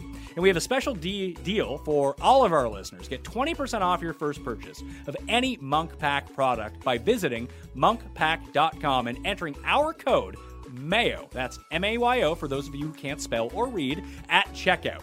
And Munkpack is so confident in their product, it's backed with a 100% satisfaction guarantee. So if you don't like it for any reason, they'll exchange the product or refund your money, whichever you prefer. To get started, go to munkpack.com. That's M U N K P A C K.com and select any product on the site. Then enter code MAYO, M A Y O, at checkout to save yourself 20% off your purchase. Munkpack, delicious nutritious food you can count on. And we thank them for sponsoring this podcast. The Denver Broncos are up next. And then once again, Jeff will have more Chargers on his Chargers only show going forward. We're trying to do that to make sure that the pick show doesn't last four and a half hours every single week, by the way. Pick show on Wednesdays in season two. Eight and a half wins for the Teddy Bridgewater led, at least to start the season, Denver Broncos plus 115 to make the playoffs, 6 to 1 to win the division, 22 to 1 to win the conference, 45 to 1 to win the Super Bowl. I think this team is super interesting. I don't know if it's the Raiders or the Broncos I want to go in on this season to be better than they're supposed to be. But I think that adding Teddy Bridgewater makes them a better team rather than starting Drew Lock. And all of it is really how much better is their defense going to be with Von Miller back? Pair him up with Chubb for a complete full season at this time. Like, can they just disrupt everything that's going on uh, for the other team's passer? And then with Bridgewater, just have someone that can manage the game for you. They have great receivers. I know Fant is a little bit banged up with a mysterious lag injury, but he's still the third best option. Like, Sutton looks fine. How was he did in the final week? And that was the of the preseason. That was the biggest thing coming into the year. Like, Jeudy, can he you know, become more efficient when Drew Lock is not his quarterback? You probably have to expect that. Is Courtland Sutton going to be healthy? Yeah. Is Noah Fant going to be healthy? Probably. And he's an impact player on this offense, too, at least in terms of the receiving game. Can they run? They should be able to do that. They should just be a very solid team. So if they finished a game over 500, I don't think that's crazy. If they got some better breaks this season where their quarterback didn't throw them out of games, and that's probably not going to be the case with Teddy B, I could see them being 9 and 8, 10 and 7 playing the schedule that they're playing and you know just playing a lot of almost like Pittsburgh just a lot of muck up games where you don't need to get into shootouts with teams because uh, I don't know if they have the firepower for that but I think that they shouldn't make a ton of mistakes. And if it's a team that doesn't make a ton of mistakes in the AFC someone needs to be that eighth team maybe that seventh team in the AFC and I think it's going to be the Broncos. So I'm going to go over eight and a half for Denver this year. I agree. Um, I like Denver to go over. I would probably pick them having to exact guess their record. My guess would be a nine win season for the Broncos if they can take care of their home field advantage, which always gives them an edge. Uh, I do like their roster. I think it is very interesting and has some ceiling elements on both sides of the ball for people to be excited about, minus the rotational running back. Uh, that being said, as a fan, if I was a Bronco fan, I'm all about like Super Bowl or bust. Now, the Broncos have won Super Bowls. Their fans have gotten to enjoy a few, so they could see things differently than I. But I would have kept Drew Lock just to be 100% certain And I'd rather win four games than nine and go get another great quarterback. But I totally understand Fangio will win with defense. Teddy will do what he needs to do and will be a competitive team. And I the Ross the Broncos with Teddy will be competitive week in, week out. They'll no pushover there. And I'll think they'll finish on the right side of 500 in in in, in that. Um that being said, there are some alarming things because you win now with offense, not defense. It is rare. It happens. There are Sundays. And yes, the Super Bowl in some regards you can point to. But to have long term season success, you got to be able to put up the points. And for all the, the, the metrics that point to Teddy being really good, the one that scares me the most, and I'm picking the over still, is there's like so few historical games, or at least in his last two years, with more than two touchdowns or even two touchdowns. So I don't know where they're gonna win. Like, even though I'm picking them to go over, I guess that just must be the belief I have in how you know clean they'll be able to play. If they don't turn the ball over, I think they'll be really good, to be honest. Yeah, they're just going to be. Good, I, I good, fe- I feel good. like they're going to be like a, a tough week to week matchup. If they can win some of these close games, win a turnover battle, get some lucky breaks and, and turnover differential, then I think they're going Take to be advantage really of home field. Yeah, like their front seven's really good. Their secondary is really good. Just don't turn the butt. Like Drew Lock was god awful. And I think with what we've seen this offseason, I think it points to one thing pretty clearly is that they're going to spend money on defense to build up this defense, nurture this receiving core. Hopefully, they found something with Javonte Williams, and maybe they can go out and pull a Chiefs from next year and really beef up that offensive line because you pass on Fields in the draft. You sit Drew Lock to get Teddy Bridgewater to help make some of these other offensive players grow in their talent. Like, is there any doubt that Aaron Rodgers is their quarterback next year? Well, so that's my worst nightmare, but it's very possible. Like everything that they've done, the passes that they've made, the moves they've made, kind of it feels like a wink wink deal with Rodgers like, hey, we couldn't get you this year, we'll get you next year. Yeah, I guess that's very real. There's a track. I mean, he checks. I'm whether it's Denver or Oakland. It feels like those are the two front runners for Rodgers. And then it's much easier for Rodgers to go, I mean, the Green Bay, if they do actually have this deal where, regardless of what happens this year, Rodgers wants out, he goes somewhere else. Maybe they're piling up draft capital to make sure they can give something in exchange for Aaron Rodgers. But then Rodgers isn't going to some shit team. He's going to a team that's like, oh, I can go, much like Tom Brady did with Tampa. It's like, oh, I can go to that team. They're already like a nine and eight team, a ten and seven team, a seven and ten team. With me, they could be really good, and that's what this Broncos team. And this is all just looking at what's laid out in front of me, but that's what I see, and I think that they can go above 500 this year. They go above above 500. They hit their over on the win total, so I'm going with that. Tim, you've been on the Broncos, I think, every year for the past five years, and it has not worked out well. Are you finally off? Yeah, that I'm officially washing my hands of the Denver Broncos. Great I'm tired- news. I'm tired of being disappointed. I don't think Fangio has proven himself to be a very good coach. I think, I mean, listen, Miller is coming off of injury year and he's getting older and has definitely lost a step. Bradley Chubb has not been the player I thought he was going to be uh, as an edge rusher. The receiving core is very good, but also oft injured.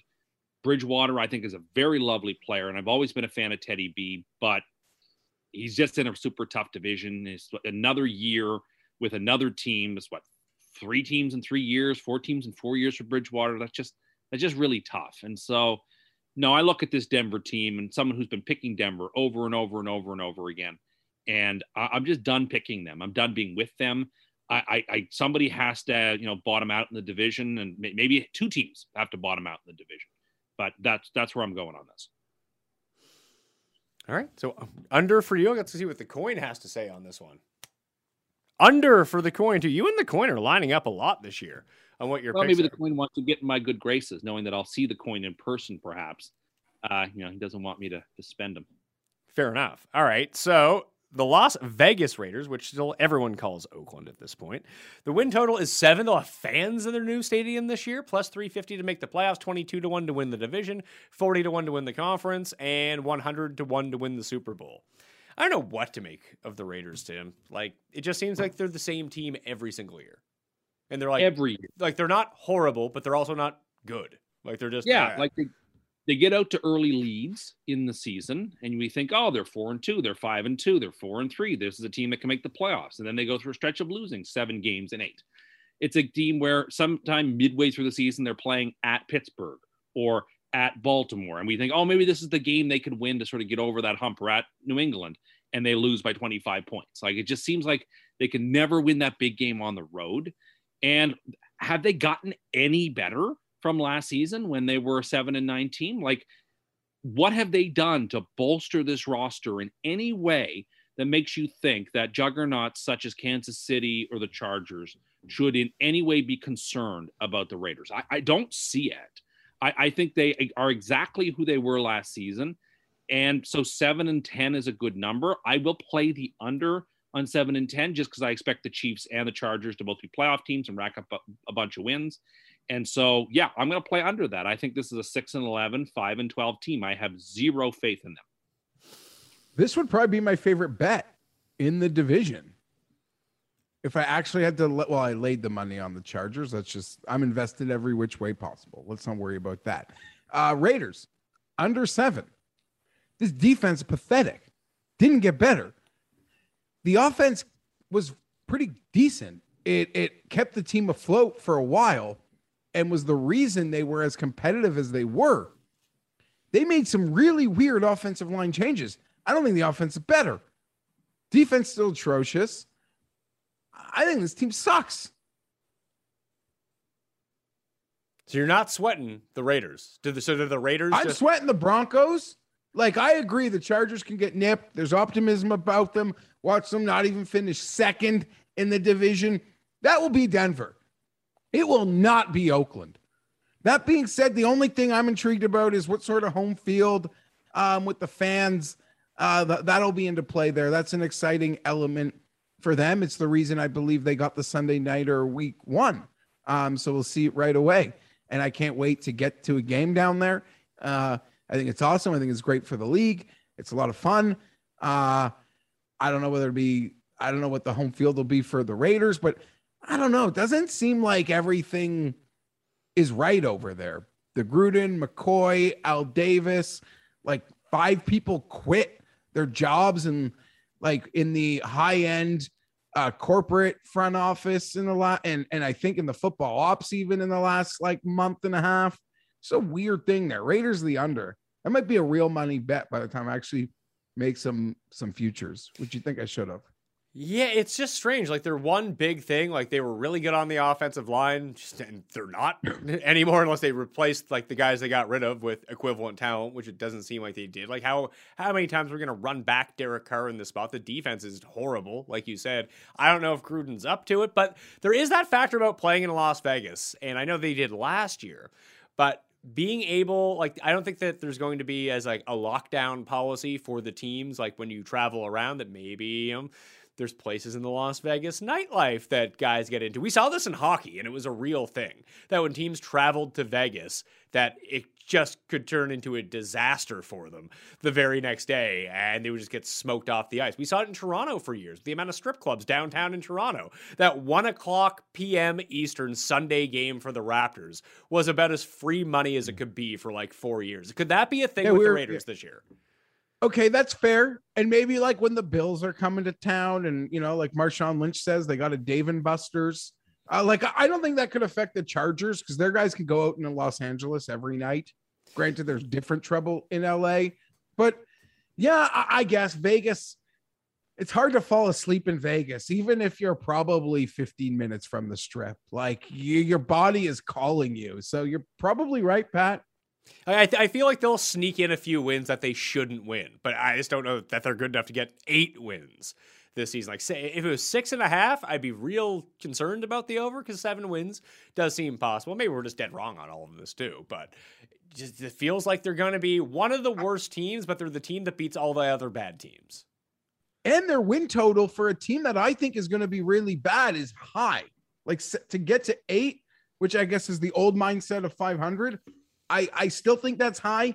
And I mean, I come into it with obviously like a hard bias towards the Chargers, an obvious recognition of the Chiefs dominating. And like you, I really like Denver. So there's no room for this. There's no room.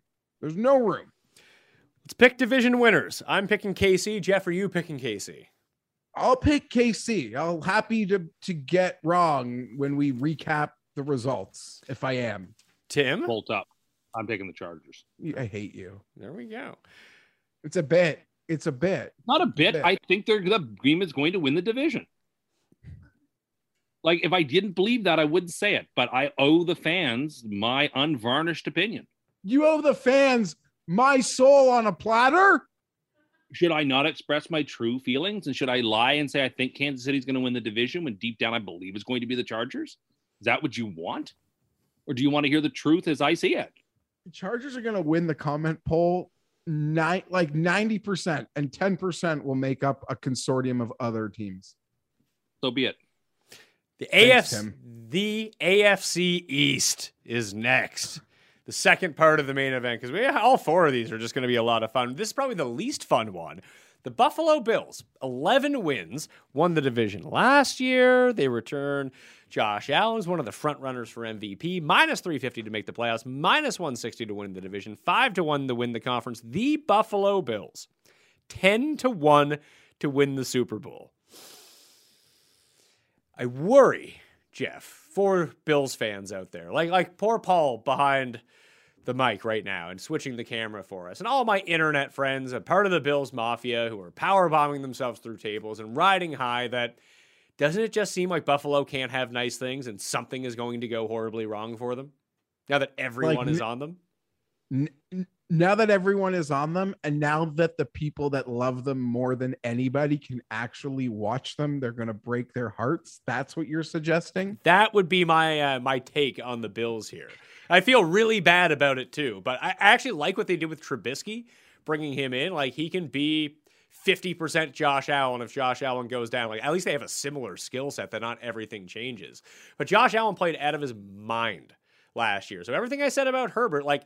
What are the chances that Josh Allen is as good or better than he was last season? I would have to say they're pretty low because he was like a top three quarterback in the league. So even if he goes from third to eighth, that is a drop off at quarterback for him. That's not to say that he's going to be bad. He'd still be a top 10 quarterback in the league, but he was so good last year. And like, how many times can he take these hits on these runs and not get hurt? Like, it just feels like there's a dark cloud coming for this team because everything is positive. Everything you look at, it's really hard to pick them apart. And I don't know. It's like with the Chargers all those years, Jeff, where it would just be lining up for them. It's like, oh man, they're going to be great. And then they're just not great. I can see that. And they're just not.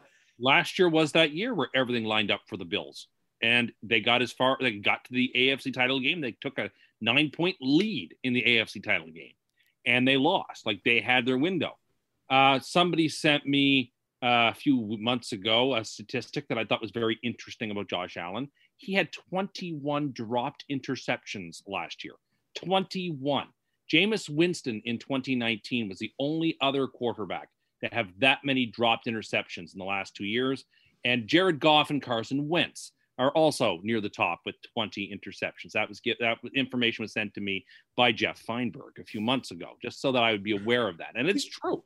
Josh, And I love Josh Allen. See, But Josh that Allen doesn't mean I hate Josh Allen. I just love giving you talking points. well, they're not talking points; they're facts. He got extraordinarily lucky, is what those stats. You thought he was Jake Fromm was their QB one. Well, yeah, listen, he's obviously much better than I initially thought, but he's not nearly as good as he played last year. His uh, completion percentage took an astronomical, almost unbelievable rise. It's highly unlikely that happens again. Not impossible, but highly unlikely. The Bills avoided a lot of tragic and tough injuries last year. Is that going to happen again? I doubt it. Uh, they had a really super soft schedule last year. Now they play a number one schedule as the AFC East champions. Their young quarterback got to avoid all the fans and pressure at Orchard Park last year with an empty building. Will that happen again? Now that there's a bunch of people in Buffalo cheering for the team who have super high expectations, and if they stumble a little bit, we'll get on them right away. I, don't know. I don't know what the mettle of this team is yet. And I also put out, as I do every New Year's Day, a list of the markers I lay down. And one of them was that the Bills would not win the AFC East. So I am obliged to ride with that. How, uh, so how I- are how are you doing uh, with those markers, by the way? I have a Blutarski right now, uh, 0.0. is where I'm at right now, and I am going to uh, hope that that is not the case with the Bills. I still have two things live. I have the Padres to win the World Series. That is becoming Uh-oh. dire and dire and dire as the season goes on, and I have the Bills not to win the world, uh, not to uh, win the AFC East. But I, Okay. I feel really good about that one, and I'm going to take uh, the under on Buffalo. So I hol- have- hold on, hold on, Jeff. The one thing that I'll throw on that is that I feel like the the Bills were great last year, but they got a pretty easy ride through the AFCs because everyone else was kind of terrible. Like Miami was the next best team, and they they didn't make the playoffs. They weren't that great, and the Bills were significantly better. It does feel, at least in my mind, like the Patriots and Miami should be a bit stiffer competition this time around. Yeah, and even the Jets. I mean, Come they'll on, come come with a on, game man. with a coach. Exactly. Um, Exactly, and the well, preseason. th- there, there are a few things as it pertains um, to Buffalo, and there's definitely reason to to, to be concerned. And even when we're having the Allen uh, Lamar debates in, in the playoff shows last year, um, I acknowledge like Tim is right. Like the Allen jump in in accuracy from a guy that is historically not accurate. Maybe like I that would be my one worry. Like I fingers crossed, everything the day Daboll plan, it all keeps working, even to drop a point or two, um, you know, be perfectly fine. Be perfectly fine. Uh, but that will be something that I, as a football fan and a Josh Allen fan, and, and like you, Pat, a guy that supports all things Buffalo, despite them not being my team, you know, sort of close to it. Um, that's something I'll be interested in. The contract I found interesting. I didn't think they needed to give that contract yet. I thought they needed to wait for for a lot of the reasons that Tim stated. If they did win the Super Bowl or got to the Super Bowl and reach those ceilings, you're more than happy to have to pay a sprinkle more. Because how much more could it have possibly been? So I love Josh Allen, but I didn't think the Bills had to make that move yet. Now I agree, I would be much more ready to hand him the bank than say Baker Mayfield, but the contract is already so high that okay, if we win the Super Bowl, it gets higher. If you prove to be a perennial MVP candidate, I'll take that deal. Obviously, the Bills have their belief that they've got their guy. That is what it is. I I would have um, waited. At defenses, they they barnstormed the league last year, so we'll see how defenses react. Um, maybe they'll sit back and like just wait for Allen to make a mistake, like try to like just force them down the field because they haven't been able to run the ball, and that's a big question. They're Well, have to. Well, yes and Run the no. Their their running backs haven't been able to run the ball, but Allen is great at running the ball. Yes, you're absolutely right. Sorry, that was a bad way of putting it. They've got to be able to find running backs who can contribute, who can help keep them off balance, who can even keep a six yard tackle, contact tackle off of Josh Allen's body because he'll take enough of them. Him and his truculence, I, I, I adore. In closing, I've got them to win the division. And uh, for all the future numbers you represented there, Pat, for them, as I've spoken about a few times, I have a pretty sizable bet on Sean McDermott to win Coach of the Year at 18 to 1. He hasn't won I it mean, yet. that's He hasn't won it yet, has he? no, he hasn't won it. He lost in a nose hair tie essentially with Stefanski last year. You want to give Stefanski that credit for fixing the Browns?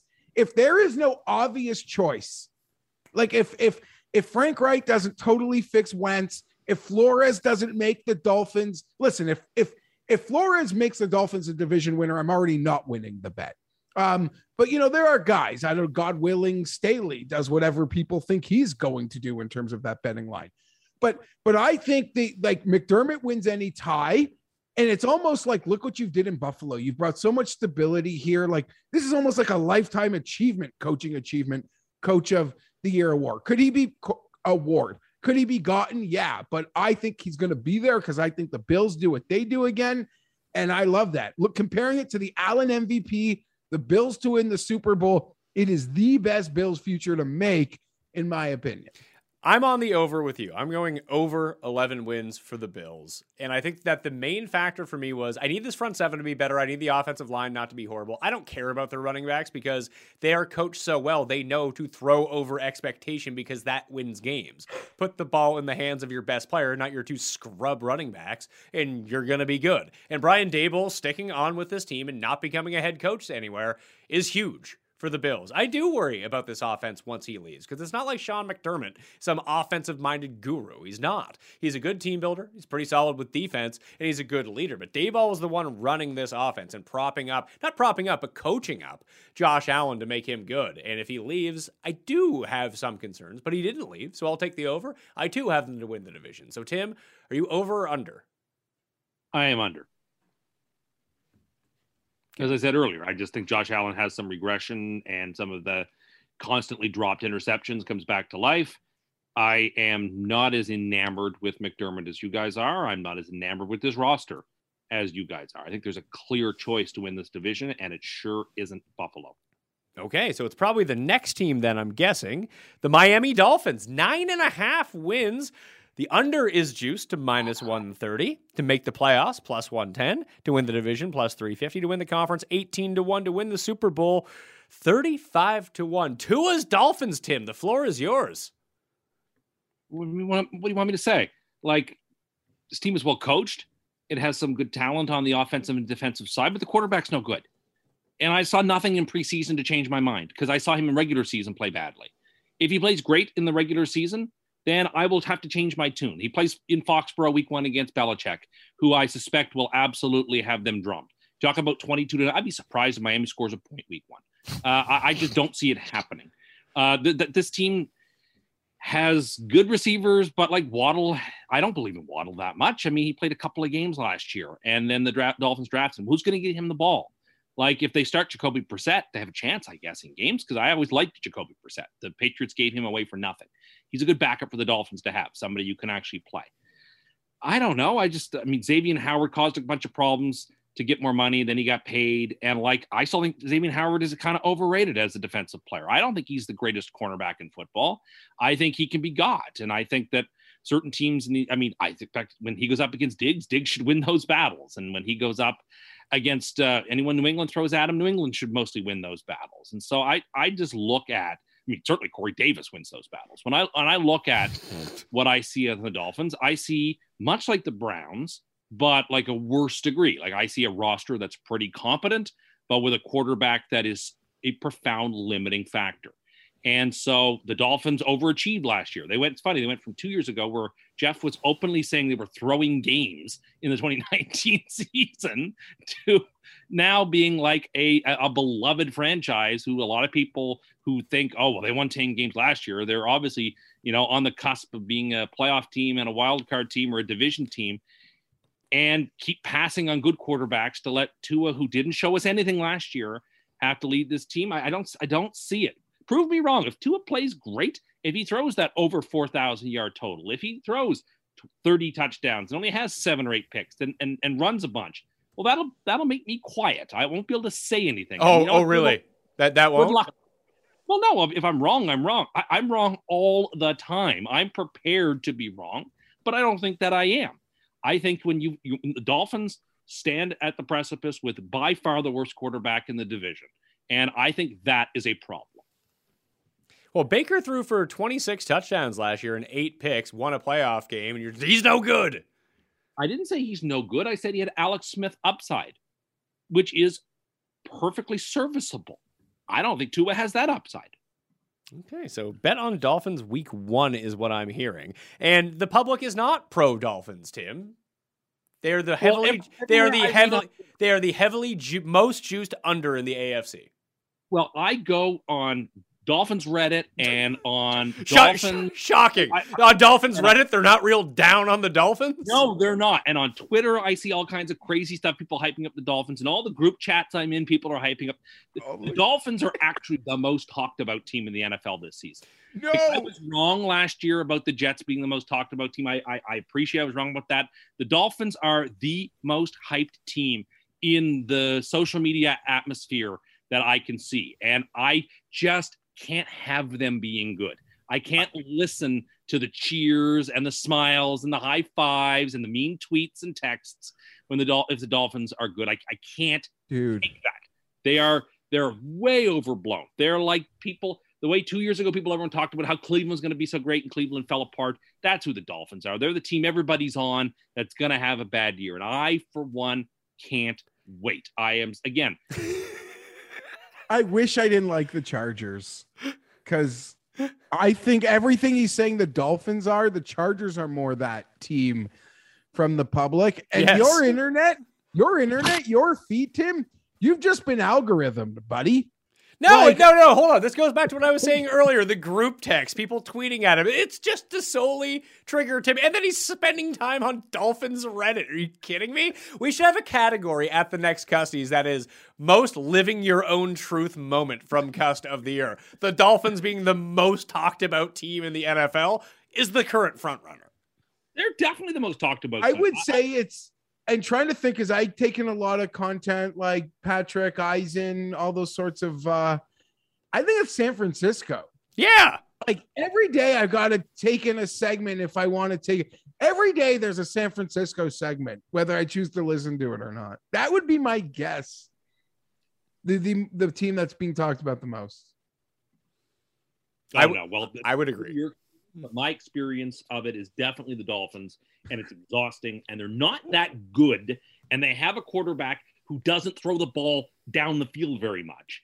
And so that better change for them. He better either get really good or they better be prepared to go with somebody else because this is a roster otherwise that does have some pretty good players, I guess, but they're not taking advantage of that talent. And Flores, who is a good coach, I hope is able to whip this team into shape for their sake. But I don't like where the Dolphins are at. I think this team, this team is going under. I mean, I, I, I there's a chance this team could be fourth in the division. That's how bad this year could go for them. I don't know if it'll happen, but it could go that way. Right, I like I'm the picking- I, I, I like the over, Jeff. I think that Tua is going to be Same. pretty good this year. I, I think that he was hurt last year. They threw him in. They got rid of an offensive coordinator who tailored an offense around the other guy and not him and his skill set. They put him in position to succeed. If it doesn't happen for him this year, he's probably not playing in the. He's not starting in the NFL next next year if things don't go well this year. Yeah, I totally agree. I'm on the over.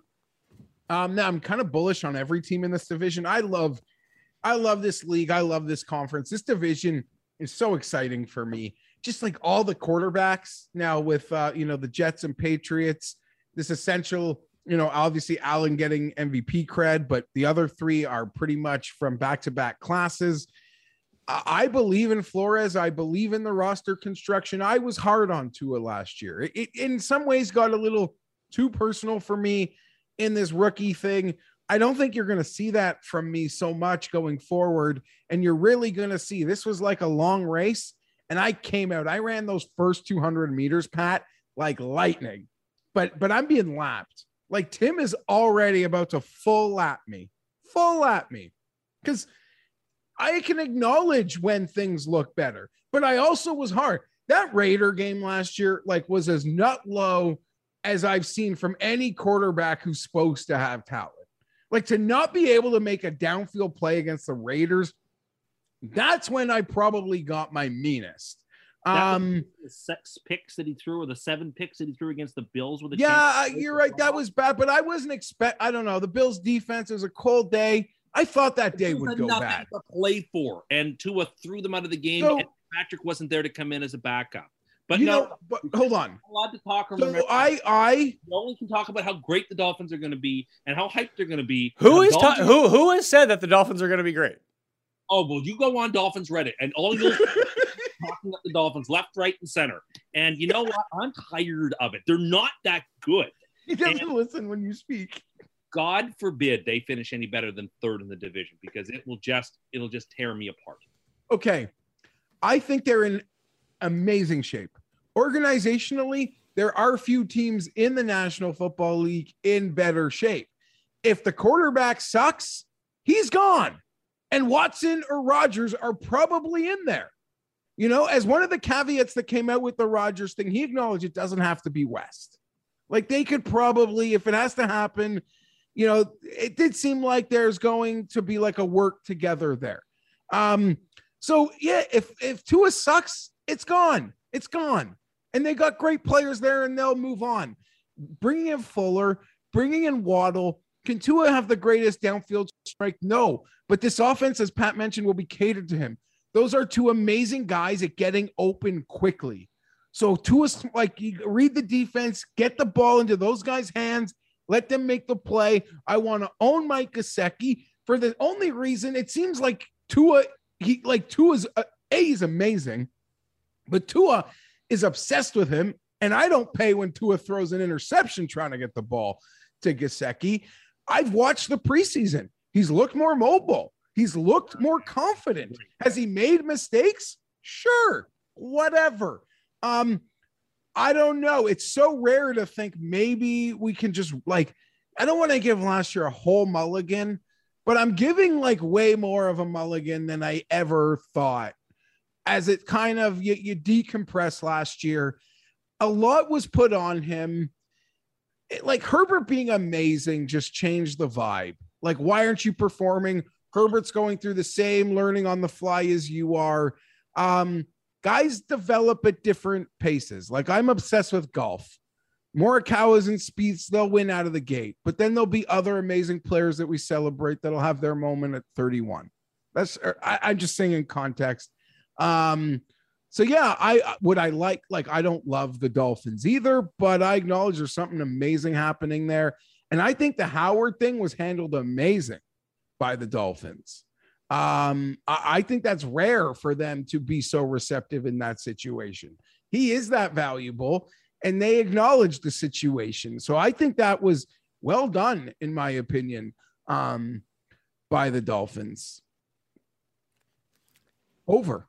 Over for me. And if they're under this year, Deshaun Watson's probably their quarterback next year. Yeah, so that's all. Uh, Dolphin Dolphin fans have nothing to worry about. If he sucks, they have Watson. Like that's amazing.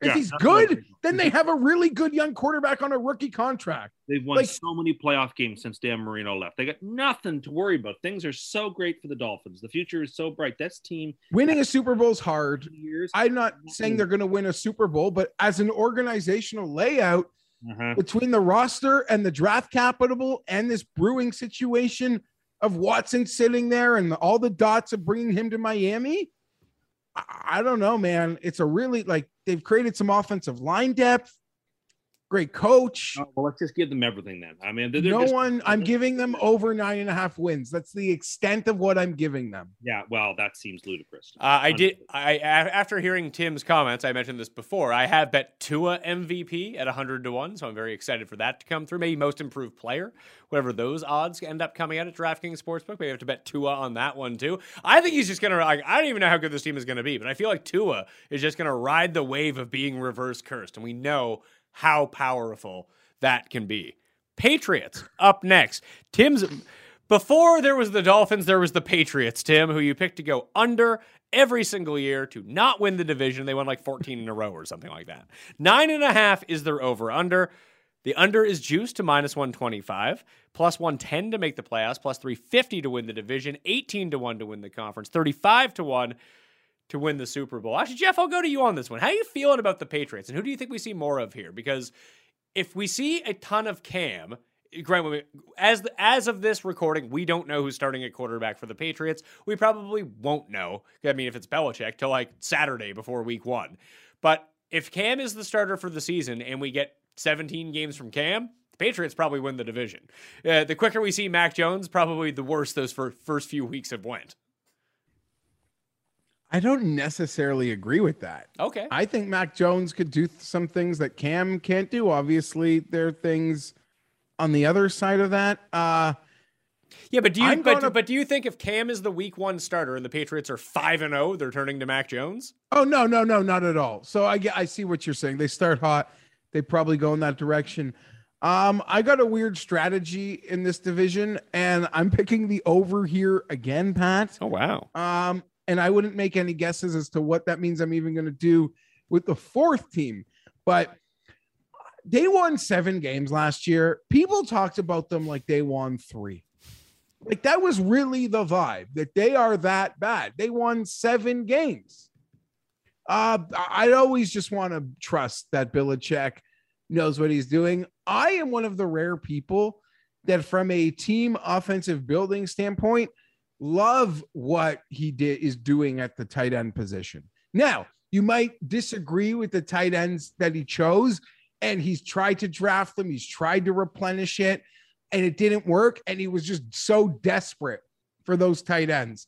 But I believe in in in in having and having multiples And that's what kind of hurts me about like I don't know. I don't want to bothers me about the Chargers roster because I'm a tight end guy. Nonetheless, uh, I, I see that as a really exciting and positive thing, and that's where he's had his most success. And I think people underrate whether going back to like Ben Watson, like how much draft capital this guy has put in his tight ends. Uh, I think they'll be just fine. The defense getting some pieces back and bringing from COVID or didn't Van Noy go back there? I think they'll be fine. Ultra competitive team. Seven wins last year with all that garbage and noise. 10. Marcus Cannon, Dont'a Hightower, well hung, Patrick Chung are all guys that opted out last year that should be back. This defense should be a lot better than it was a year ago because that's really where they took a hit at the high end was on the defensive side of the ball. And look, as long as these guys stayed conditioned for the last year, I mean, it's a it's a year down on like the wear and tear on their body. You're, I can't imagine what that would be like for an NFL player. I don't know if it would be a huge advantage or a huge disadvantage at that point to be in the midst of your career, even being somewhat of a veteran, to have a year off to let your body rest and then come back. I would think that there's the possibility that you could just be really refreshed and be better that far into your career. I don't know though. It's impossible to know. We've never been in that situation before in our lifetime, so we just don't know. So I like the over on the Patriots too of nine and a half. I think they're going to be pretty good. Um, so the first thing I need to say is that Jeff's grand theory about me and the Chargers and the Dolphins, the one great flaw in is that as much as I despise Miami, I hate the Patriots more than any other team. No, not anymore. Uh, you, I you think it, it, it, it took the Patriots winning championships. It literally took a decade and a half of, of sheer dominance for you to hate the Patriots if if the Patriots were never good and Miami was never good, your your Dolphin hatred is so much more true. The Patriot hatred is because of the success level that they've had. Well, that's my take. And we all I also live in a place in an area where there are a ton of Patriots fans. And I know lots of Patriots fans and deal with that nonsense as well. But your point is well taken. I think if both teams have been terrible forever, I would hate the Dolphins more than the Patriots. But look, if my aunt had wheels, she'd be a bicycle. Like the Patriots have been really good and they have won a ton of championships. And I do, and they have been caught for cheating on multiple occasions. And so I don't like that. I hate the Patriots with a passion. But that doesn't blind me to the realities that I see, which is first, I was kind of wrong about Mac Jones. He looks a lot better than I thought he was going to look. He played really well in the preseason. He's going to start week one against Miami. That is my fervent belief now. I did not think that. I thought this was Cam Newton's team for sure. I no longer believe that.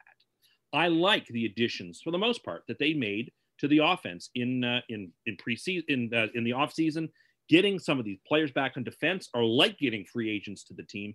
Belichick's team did not play very well last year and went seven and nine.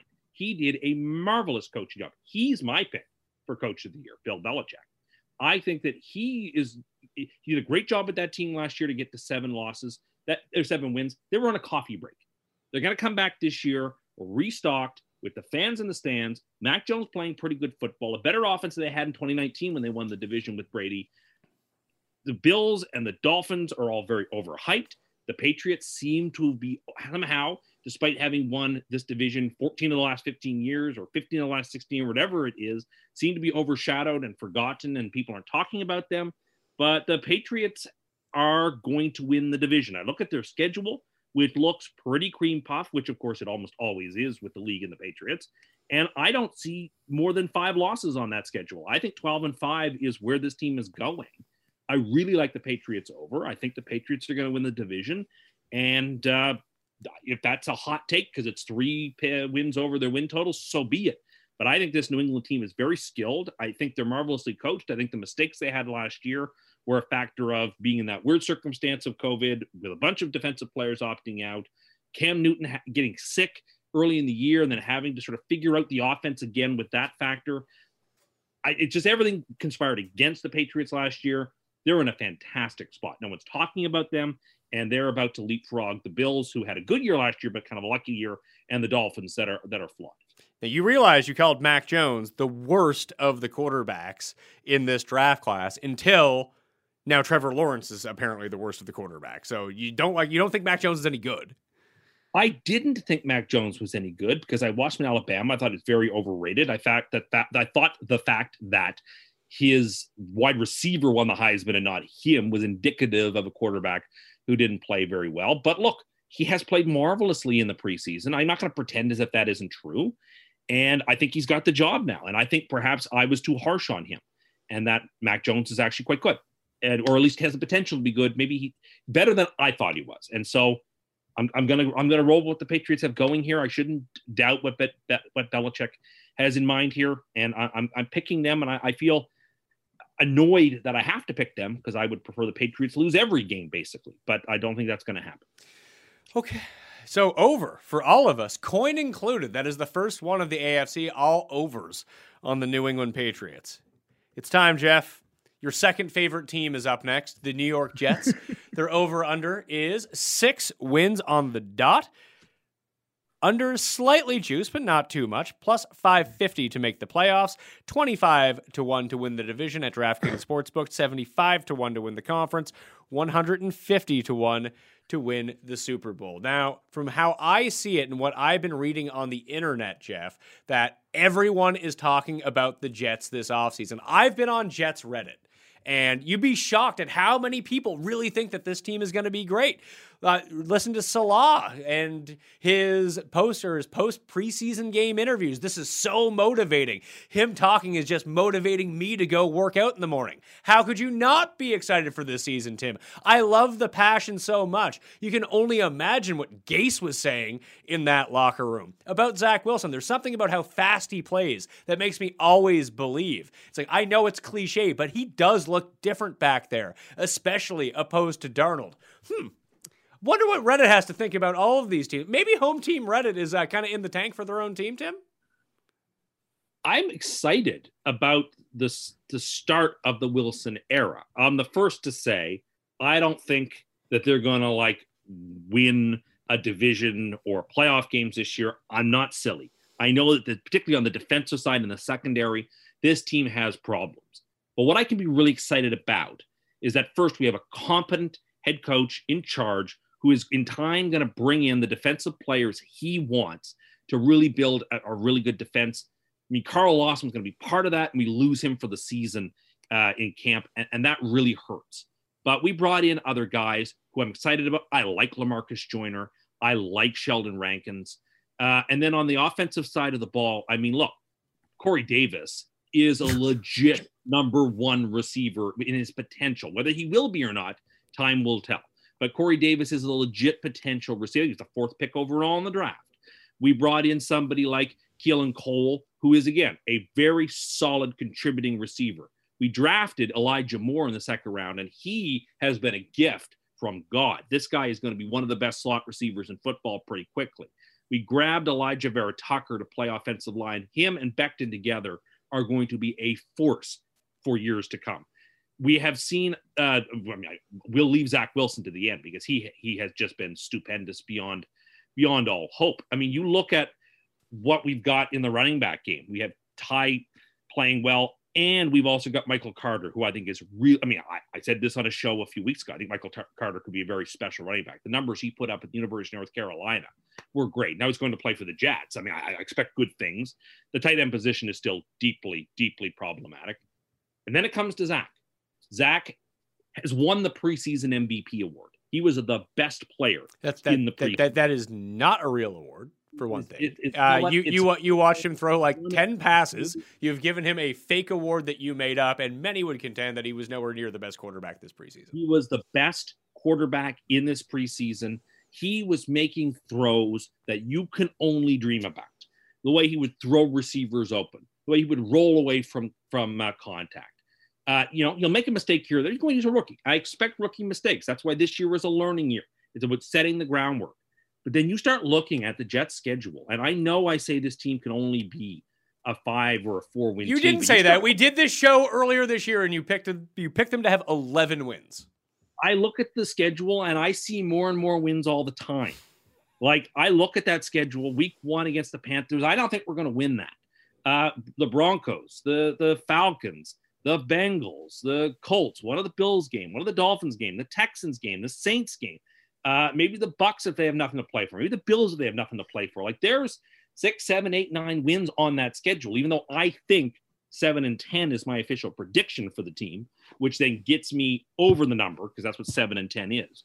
But like people say, oh, well, seven and 10, Zach's not going to win the uh, offensive rookie of the year. Well, that's what the Chargers finished last year, seven and nine. And Herbert won offensive rookie of the year. So that doesn't hamstring him from winning that. Zach has been hands down the best rookie quarterback of the last two years in preseason that I saw. Now, has he been as good as Herbert? Probably. It wasn't not. preseason games. But in the preseason of last year, or not last year, but in I guess like the first two weeks of last year and this year's preseason, I have never been more hyped for a quarterback in the preseason than what I saw it is that he played so good in his first two games. They're like, we're going to protect you and not play you in week three. We're going to treat you like you're Aaron Rodgers. We're going to treat you like you're one of the superstar quarterbacks because you should not get hurt. You shouldn't be taking snaps in the third preseason game. That's how great you are. And that's, I mean, Salah has an optimistic and positive attitude, all gas, no brakes. This team is building something. This is not the year for the breakthrough. This is a year to set that foundation, to lay that cornerstone in place, and to build the groundwork for the grand edifice, for the colossus that is being built for 2022.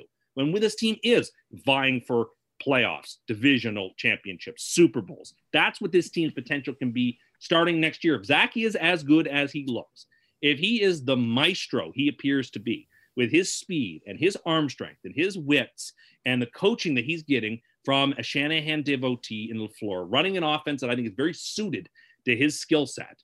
If we can then next offseason bring in a couple more offensive pieces to help, help to ensure we, we shore up that line a little more, get Lawson back healthy, make a first round pick in, in the secondary. Man, oh man, the sky is the limit for this team next year. With Zach, there is no ceiling. There is no ceiling. None, none, none, none, none.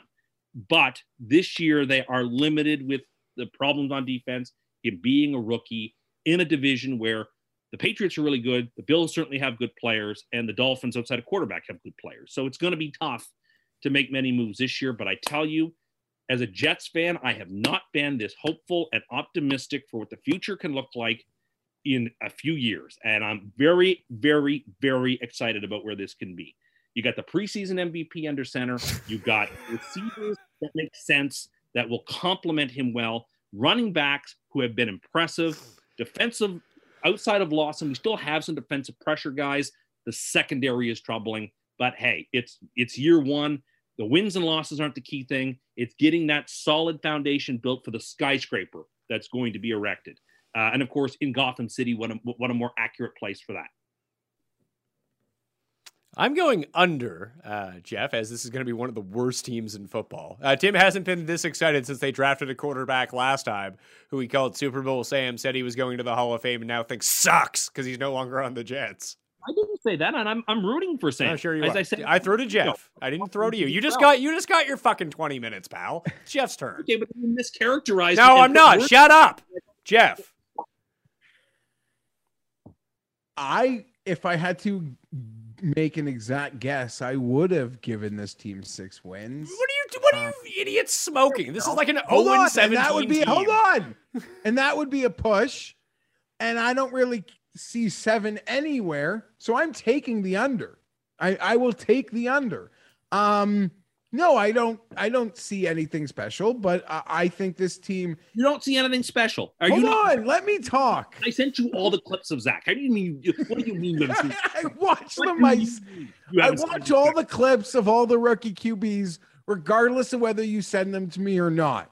I like watching rookie QBs play preseason snaps. I enjoy it. So I I hunt them. Thank you for for sending them to me though. Um when I say I don't see anything special about an ability to win lots of games this year, I think the roster is in way better shape than most teams, most new coaches who take over two win teams. Just, you know, I really like how Joe Douglas has attacked drafts that will set them up for the future. Two straight drafts where there's a first line, a first round offensive lineman, and, you know, a, a second round receiver, setting the stage for the quarterback to be protected, setting the stage for the quarterback to have weapons. Um, so I am a fan of Joe Douglas. And outside, I love Salah. I think that was a great hire. Um, I, what, what's the saying he likes? All gas, no brakes. Was that it? You said it, Tim. That's sort of like the team slogan this year. Yeah, so you, you'll be watching Sundays with Tim, and he'll be saying that like 35 times a Sunday, I think, Pat. Like, uh, when you see the Jets play, there are flaws and they've got issues, but I think it's on the right track. And if I'm Tim, only two things matter is this coach going to be my coach long term or just a stopgap? And do I have a quarterback? Do I have you know, do I see what what Chargers and Bengals fans got to see last year? Or do I have to again go into off season questioning and coming on weekly shows with us defending? I'm pro Zach. Of course you are. It's your second favorite team. You were very pro Darnold too. I w- I loved USC. I love USC. My SoCal ties take go to USC. Um, and yeah, I thought he was gonna be real special. Uh, this is I'm from actually not as high on Zach as I was on Darnold. I thought Darnold was going to be amazing. I like you, Pat, have my Darnold MVP bet this year. I'm going with a player's coach, having those receivers. not I being know that that's more like show content. I can't wait to bet Darnold most passing yards, most touchdowns week one, though. Uh, that'll be a fun like week one prop. Well, I kind of uh, want to just, I just want to bet Jets week one win, so we get good content for the show in week two, just like we got from Darnold when he won his first game, and then it, it was it was over. The Jets were going sixteen and zero. Now they can go seventeen and zero this year. They're so good. We know we know exactly how the script plays out. Uh, this from a media member, I think, and very public person. Jets legend Zach Wilson on Reddit. We drafted the best guard and QB in the draft and wide receiver. Your thoughts, Tim? I think that that's correct on all three scores. We got the best guard, the best receiver, and the best quarterback in the draft, and we did it uh, with having only to make one trade up. Like everything fell perfectly uh, in in our laps. Jacksonville helped us by ensuring that we didn't make a mistake with the first pick, and uh, we drafted Elijah Moore, who has been the talk of the fantasy town in terms of a rookie slot receiver, and uh, very. The, the guard is going to be exceptional. I have no doubt of it. I'm I'm excited. I'm very excited for the building blocks of this skyscraper, which uh, you know will be something else. All right, so Bills, Bills, Patriots to win the division. We got to get a move on here too. This is why we kept the AFC South for second. We were planning, or for last, sorry, we were planning this out. It's like, oh, let's give ourselves like a break in between of like Charger, Chargers and Jets and what goes on in between there to add like a little palette to the show. But now we're running long, and I don't know how much we want to talk about this stupid division anyway. This is going to be such a slog this year. Is that Jeff? Is this the worst division in football? Yeah, and it's kind of been that way for a while. Just even in, you know, the Titan, the Titans and Colts are, are just kind of boring teams um, that sort of play a brand of football we're not really seeing that much anymore. And the Jags looked like they were bringing sizzle with those college football all stars, you know, Fournette, Bortles, the whole gang, Ramsey, and everything. They're kind of blew to shits. So, and yeah, I don't know, that boring, boring as shit. I don't know. What the, will we even get a wild card from here? We'll see. So No. we'll, we'll start with the Titans. The Titans are the most juiced team to the over on DraftKings Sportsbook. Minus 165 to bet over nine wins. Minus 150 to make the playoffs. Minus 115 to win the division. 15 to 1 to win the conference. 30 to 1 to win the Super Bowl. We don't know exactly what's going on with the Colts as of this recording. The most that we know now is that after coming back and practicing and looking like he was coming back early, that Carson Wentz was placed on the COVID reserve list all of a sudden. So uh, maybe teams are like fudging this to make sure, like, oh, maybe there was some sort of setback. Like, go home and we'll say that this is what the injury is. I don't know. I don't know how you can like finagle this stuff, but it, I don't know if he's going to play week one or not, or how long he's going to miss. We don't know that information at this time. But as it pertains to the Titans, like. Do we think that the Titans are great? Because the last two years have kind of shown that they're a really good team. I worry about their defense to no end. Their front seven, I don't think is going to be very good. Their secondary could be even worse. But we know on offense, at least under Arthur Smith, they were highly efficient. But Derrick Henry has all these carries over the past three years. Tannehill has played out of his mind when you come to efficiency. You replace Corey Davis with Julio Jones. But as Tim said, legit number one, Corey Davis, can't miss prospect, did have an excellent season last year. And was that propped up because of Tannehill? Is that the product of playing opposite AJ Brown? Can Julio duplicate those numbers or be better? I don't know. I think there's a lot of question marks with this team, but they might not even have to answer them because they can just go 6 and 0 in this division potentially if Wentz is hurt and Jacksonville and Houston are no good and not really have to get tested all year. I would I- agree. Yeah, I agree 100% the same. I, I don't. I kind of like the Titans more than you, but it doesn't take a lot to be leaned in that direction um, because I don't feel very confident about Indianapolis. Granted, they they could make it all work there. As it pertains to the Titans, the concern for me, of course, is that defense.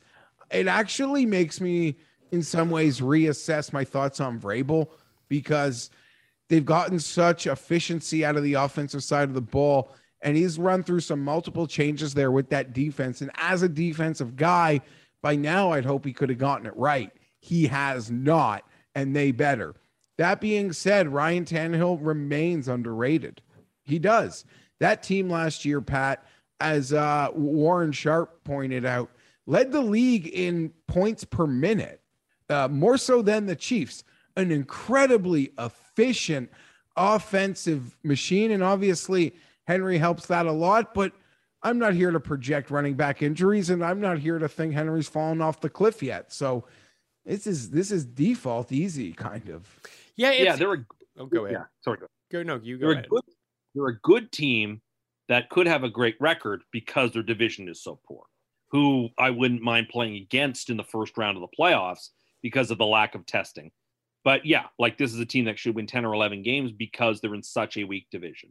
And they do have Henry, they do have Tannehill, they do have the most stability of any of those four teams. They have the fewest holes of any of the four of those teams. And so by definition, they're sort of the last man standing. And so yes, I like the Titans on an over, on to make the playoffs, on to win the division. I like all those things.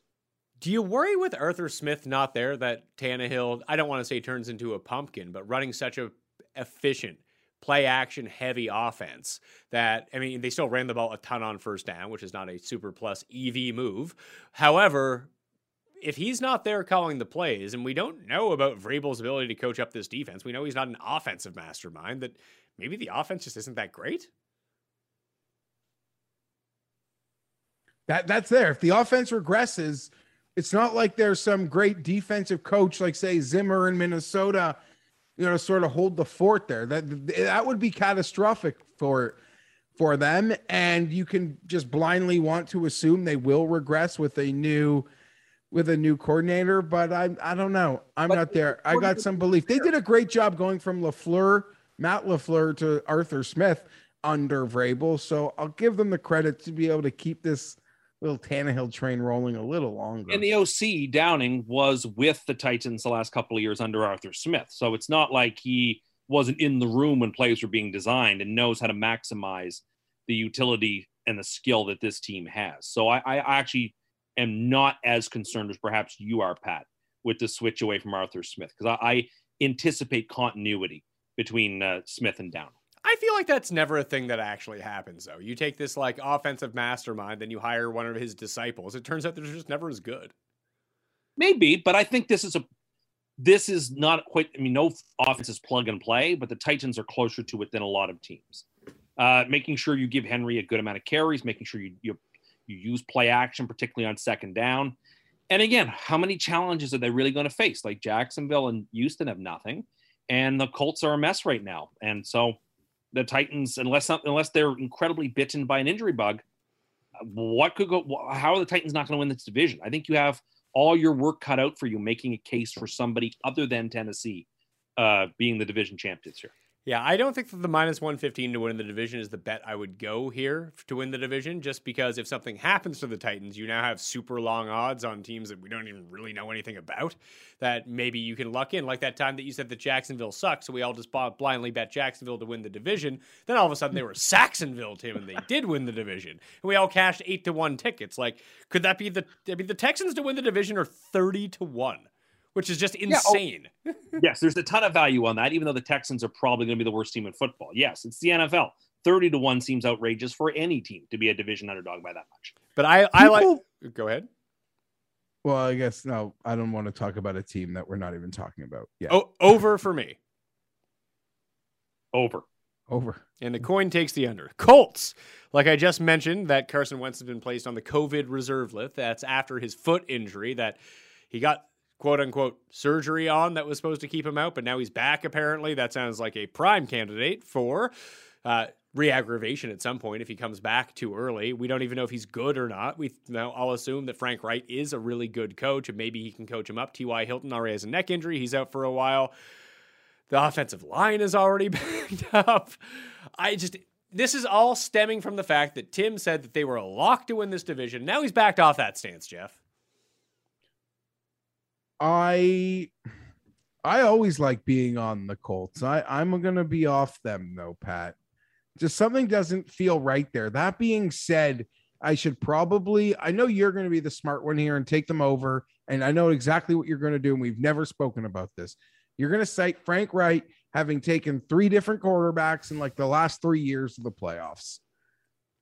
And But- that's the only reason I want to back this team, but I'm not going to. I, I've got the under. I just think the, the line got released so early that it's nine or nine and a half everywhere. And it just it wouldn't be that if you put it out today.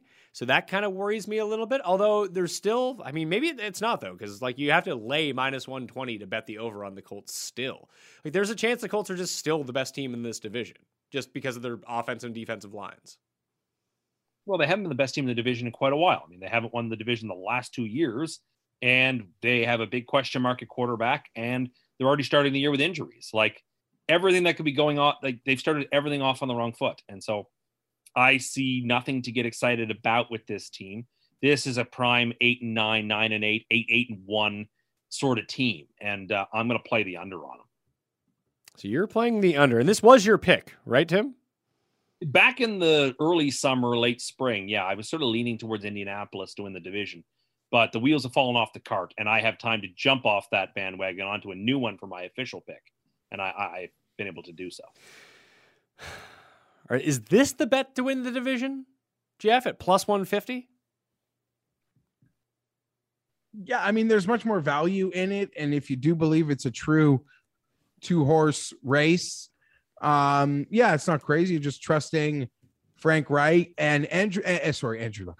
Carson Wentz is horrible out of the pocket, but in sort of the same way Philip was effective, that Colts team. If there's a team you want to go to that can keep you in the pocket, it's the Indianapolis Colts. Yeah. I don't know. I just find this division very confusing. I'll go slight over on the Colts. Jeff, are you Under. go? Yeah, under for uh, uh, Jeff. What do you under, under, Unders, under. Yeah, over for the coin too. Jacksonville, six and a half wins. Tim with uh, already calling Trevor Lawrence the Ryan Leaf of this draft. Six and a half wins is the over under. They're plus 300 to win to make the playoffs, plus 750 to win the division, and 60 to 1 to win the conference, 130 to 1 to win the Super Bowl. I think Lawrence is great, and I think they could win this division just because there's a chance that every team in this division is really bad, and it just turns out he's really good. Uh, I don't know if I'm going to make that bet or not because that does seem to be sort of the popular. Hey, what are we doing in this division? Why don't we just bet the Jags to win the division? And they just might be horrible. Six and a half wins seems like a lot for them, though. I think They After- won one game last year. If they were to win five games this year, that would be a five-fold improvement, and that would be a pretty good step forward for a team going one and fifteen to five and twelve. That would be real progress, uh, and that doesn't even get you close to covering this over/under. It's a foolish, foolish over/under. There's zero value on the over. Well, you Uh, just you just picked the Jets to go over seven, and they won two games last year. Correct, but just to go over. I mean, I So to win eight games to be a six win improvement from last year. Jets also don't have Urban Meyer, who clearly seems out of his depths in the pro game and has made a ton of mistakes. And uh, it inspires no confidence that he's going to know what to do or how to manage this team. Uh, and so, like in some ways, Lawrence is in trouble because he's got no one to help him. He's got no one to mentor or coach him. I don't think effectively. Uh, they gave away Gardner Minshew for nothing. I liked Minshew; he'd been a great backup there. I think Lawrence has got some growing pains and some lessons to learn. I like some of the receivers. I think the defense is bereft of any skill. I look at this Jags team and I go, they went one of 15 last year for a reason. Not like they were super unlucky. And I look at them and go, if they win four or five games, that's one heck of an, of an improvement. They should be proud of that. And that still doesn't get you anywhere within spitting distance of the over under. So we are taking the under here on the Jags for sure. I'm going to take the under as well. It is just a significant improvement. I don't think that they're going to be overly great, but they do have a lot of winnable games in this division if things break right for them, Jeff, or Lawrence is just a star. Yeah, I just agree with both of what you said. Seven seems too high. The leap from one to seven seems high. Unlike Tim, I am incredibly pro Lawrence. I believe it's all going to happen, but that starts with four, five, six wins, not not seven. So under round of unders on the Jags in this regard. Uh, do you think that he's the new Ryan Leaf, Jeff? No, I don't think he's the new Ryan Leaf, but I that that'll be a fun situation there between Lawrence and Urban Meyer, who I'm not really sold on Meyer, and maybe No. it's easy for me to glad hand my you know the Chargers suave young coach or the you know Tim's young um you know coach who seems to bring a lot of vigor. I don't know, man. I think that's gonna be I think that's going to be wrong. And hopefully they'll realize it quickly enough and, and pivot at some point in like two years. It sounds like everyone is so out on Urban Meyer that maybe we should bet him as coach of the year. What is he for coach of the year? Do you know? No, but you are right. And it would be one of those situations where then they'd love to just shower him with with so much praise. Uh, I hadn't thought about that though. Well, that'd be it- a lot of wins. Eh, But no, going no, hold- from hold- one hold- to seven wins- yeah, well, hold on. it, I don't even think he needs to do that because everyone's shitting on him so much. Is that the Coach of the Year award isn't a reflection of who the best coach is? It's who's the best coach versus the expectations that they bring into the year. That if everyone thinks that Urban Meyer's an absolute jamoke and that he's going to go like one in sixteen this year, and all of a sudden he goes like six and eleven, but the Jags are like kind of competitive in most games. Like, oh my god, what a great job Urban Meyer did getting this team on the right path. He's coach of the year. A lot like how Flores did Flores win with the Dolphins a few years ago, or he was like second in voting. Yeah, I don't think he won it. No, but I I, think it was like an acknowledgement of, oh, this guy's really good. He did win it or didn't win it. No, He didn't. But I he, could be wrong. I mean, I don't remember what the voting was, but he was like one of the favorites by the end of the year. I'm looking it up right now. Yeah, for coach of the year, he did not win it. Harbaugh win it. Look, you know the last time a coach, a, a team with a losing record won coach of the year? I'm trying to find 1990 was the last time a team with a losing record had the coach of the year. 1990. Okay. Lou So- Johnson. But, but but this could be a way to do it too, because the Jags to win this division at plus six fifty is starting to look like a more popular and popular bet as it goes along. I'm trying to find the award specials that if the Jags win the division, Urban Meyer's probably the coach of the year. Wouldn't you concede that? Yes. Likely, I would say there's a very, very strong possibility. go of from one win to division and a home playoff game definitely the leader in the club. where we all acknowledge the roster's pretty beaten up. And even if Lawrence is great, number. If they even if Lawrence is great and you want to shower Lawrence with praise, should be like, ah, he's a rookie quarterback. Like he couldn't have learned everything without the coach. Here's the here's the problem. I just looked up the odds on DraftKings for Sportsbook. Uh, Brandon Staley is the favorite at ten to one. Belichick is second at twelve to one. Then it's Shanahan, Arthur Smith, and Urban Meyer at fourteen to one. I thought he'd be way lower than that. what's Yeah, me too. What's that? It's Robert Saleh. Unlisted? Oh no, twenty to one. Sorry. Okay, that's reasonable. It's actually shorter than I would have expected. Yeah, McDermott's ten to one though. Ooh, wee. Look at Sh- me. uh, you know who- what was the last time Sean Payton won this award? John Payton won this award 2009? in 2006. Two thousand Yeah, he's a sneaky, he's Yeah, the- sneaky. Yeah, live. the Saints went or went to the championship game. Yeah, so I think like him or Tomlin is super live if the Saints or the Steelers are good. I would agree with that. I like those suggestions. Yeah. To- Tomlin's forty to one to win Coach of the Year, and if they win that division, he might win it. Yeah, unless the Cowboys do, then they'll just give it to uh, McCarthy because Don't give a nine and seven division bat. Like the Cowboys would be great. Okay, Houston. Let's just briefly talk about Houston. Four is their over under. This such reeks of under, but it's eight to one to make the playoffs, thirty to one to win the division, uh, 50, 100 and, sorry, hundred and fifty to one to win the AFC, three hundred to one to win the Super Bowl. Is there any chance Watson plays? Because it seemed like there was for a second that because of all of these ongoing cases that are being filed against him, and it's still it hasn't been opened in court yet. That for whatever reason he's not a part of the exemption list as of yet. So technically he could potentially play for the Texans, but he doesn't want to play for the Texans. He wants to be traded. I'm just going to assume he's not playing. But what if all of a sudden, like week two, Deshaun Watson's playing here? Yeah, I don't think there's a chance in that happening, only because it seems like it's kind of worked out well for him and that he's going to get paid and even more money than had he been put on a commissioner's list. Uh, he's going to get his full salary. He didn't take any training camp fines by by holding out, and the Texans seem to be letting him not play or practice. So I'm fully of the mind he's not going to play everything I've heard that has come out of this camp on training camp visits, what have you, Pat, is this team, this camp is nothing short of an expansion team vibe. like that is what people are saying um, when they visit this place.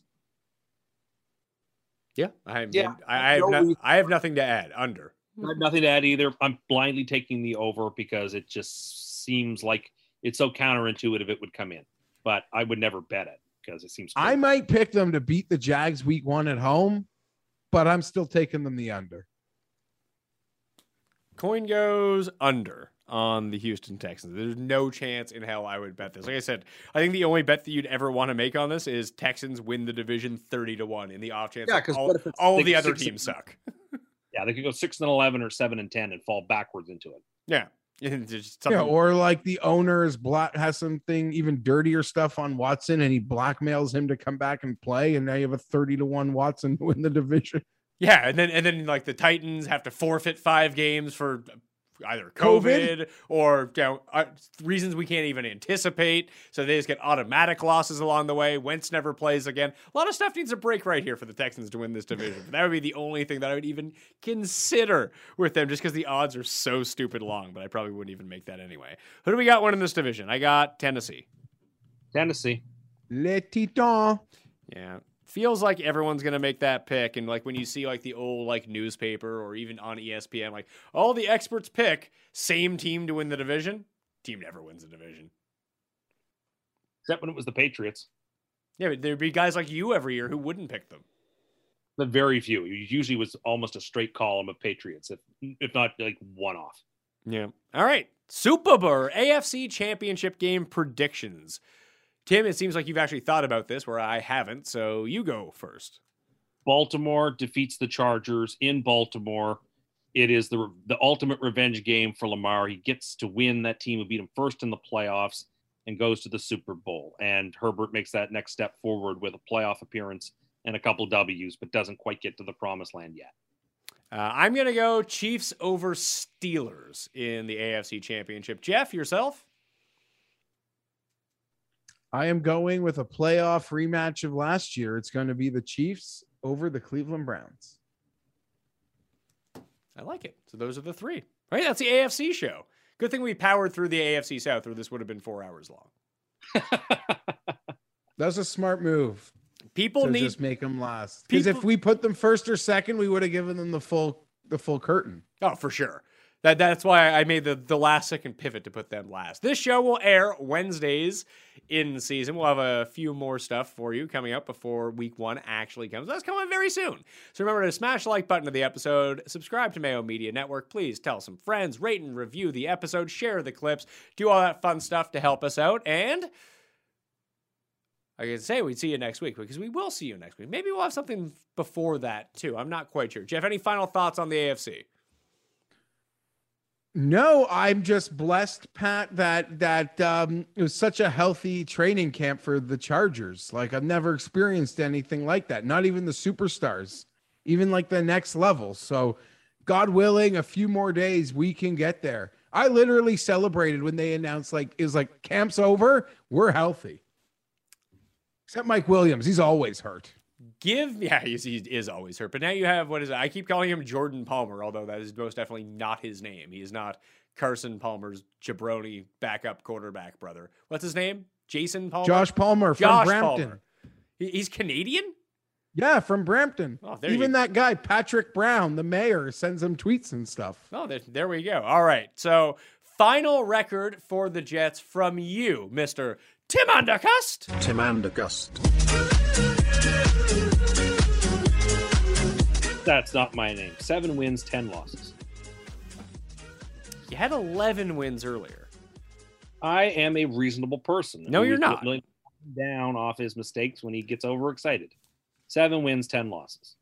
We'll recap this in, uh, in the week two show to see uh, if it's going to be 0 and 17 or 17 and 0, depending on how the Jets play in week one. And what do you think about that? I can't wait for week one. I'm excited. I'm I'm just I can't wait for it all. I'm ready for football to be back in my life. Are you that guy, Jets legend Zach Wilson on Reddit? I am not. I am not. All right, that will do it for me. You follow me at the PME on Twitter. Rate, review, subscribe to the show. Smash the like. Leave the crappiest team or crappiest versus expectations team in the comment section. And we'll see you next week. I'm Pat Mayo. Thanks for watching. See you next time. Mayo experience. Experience.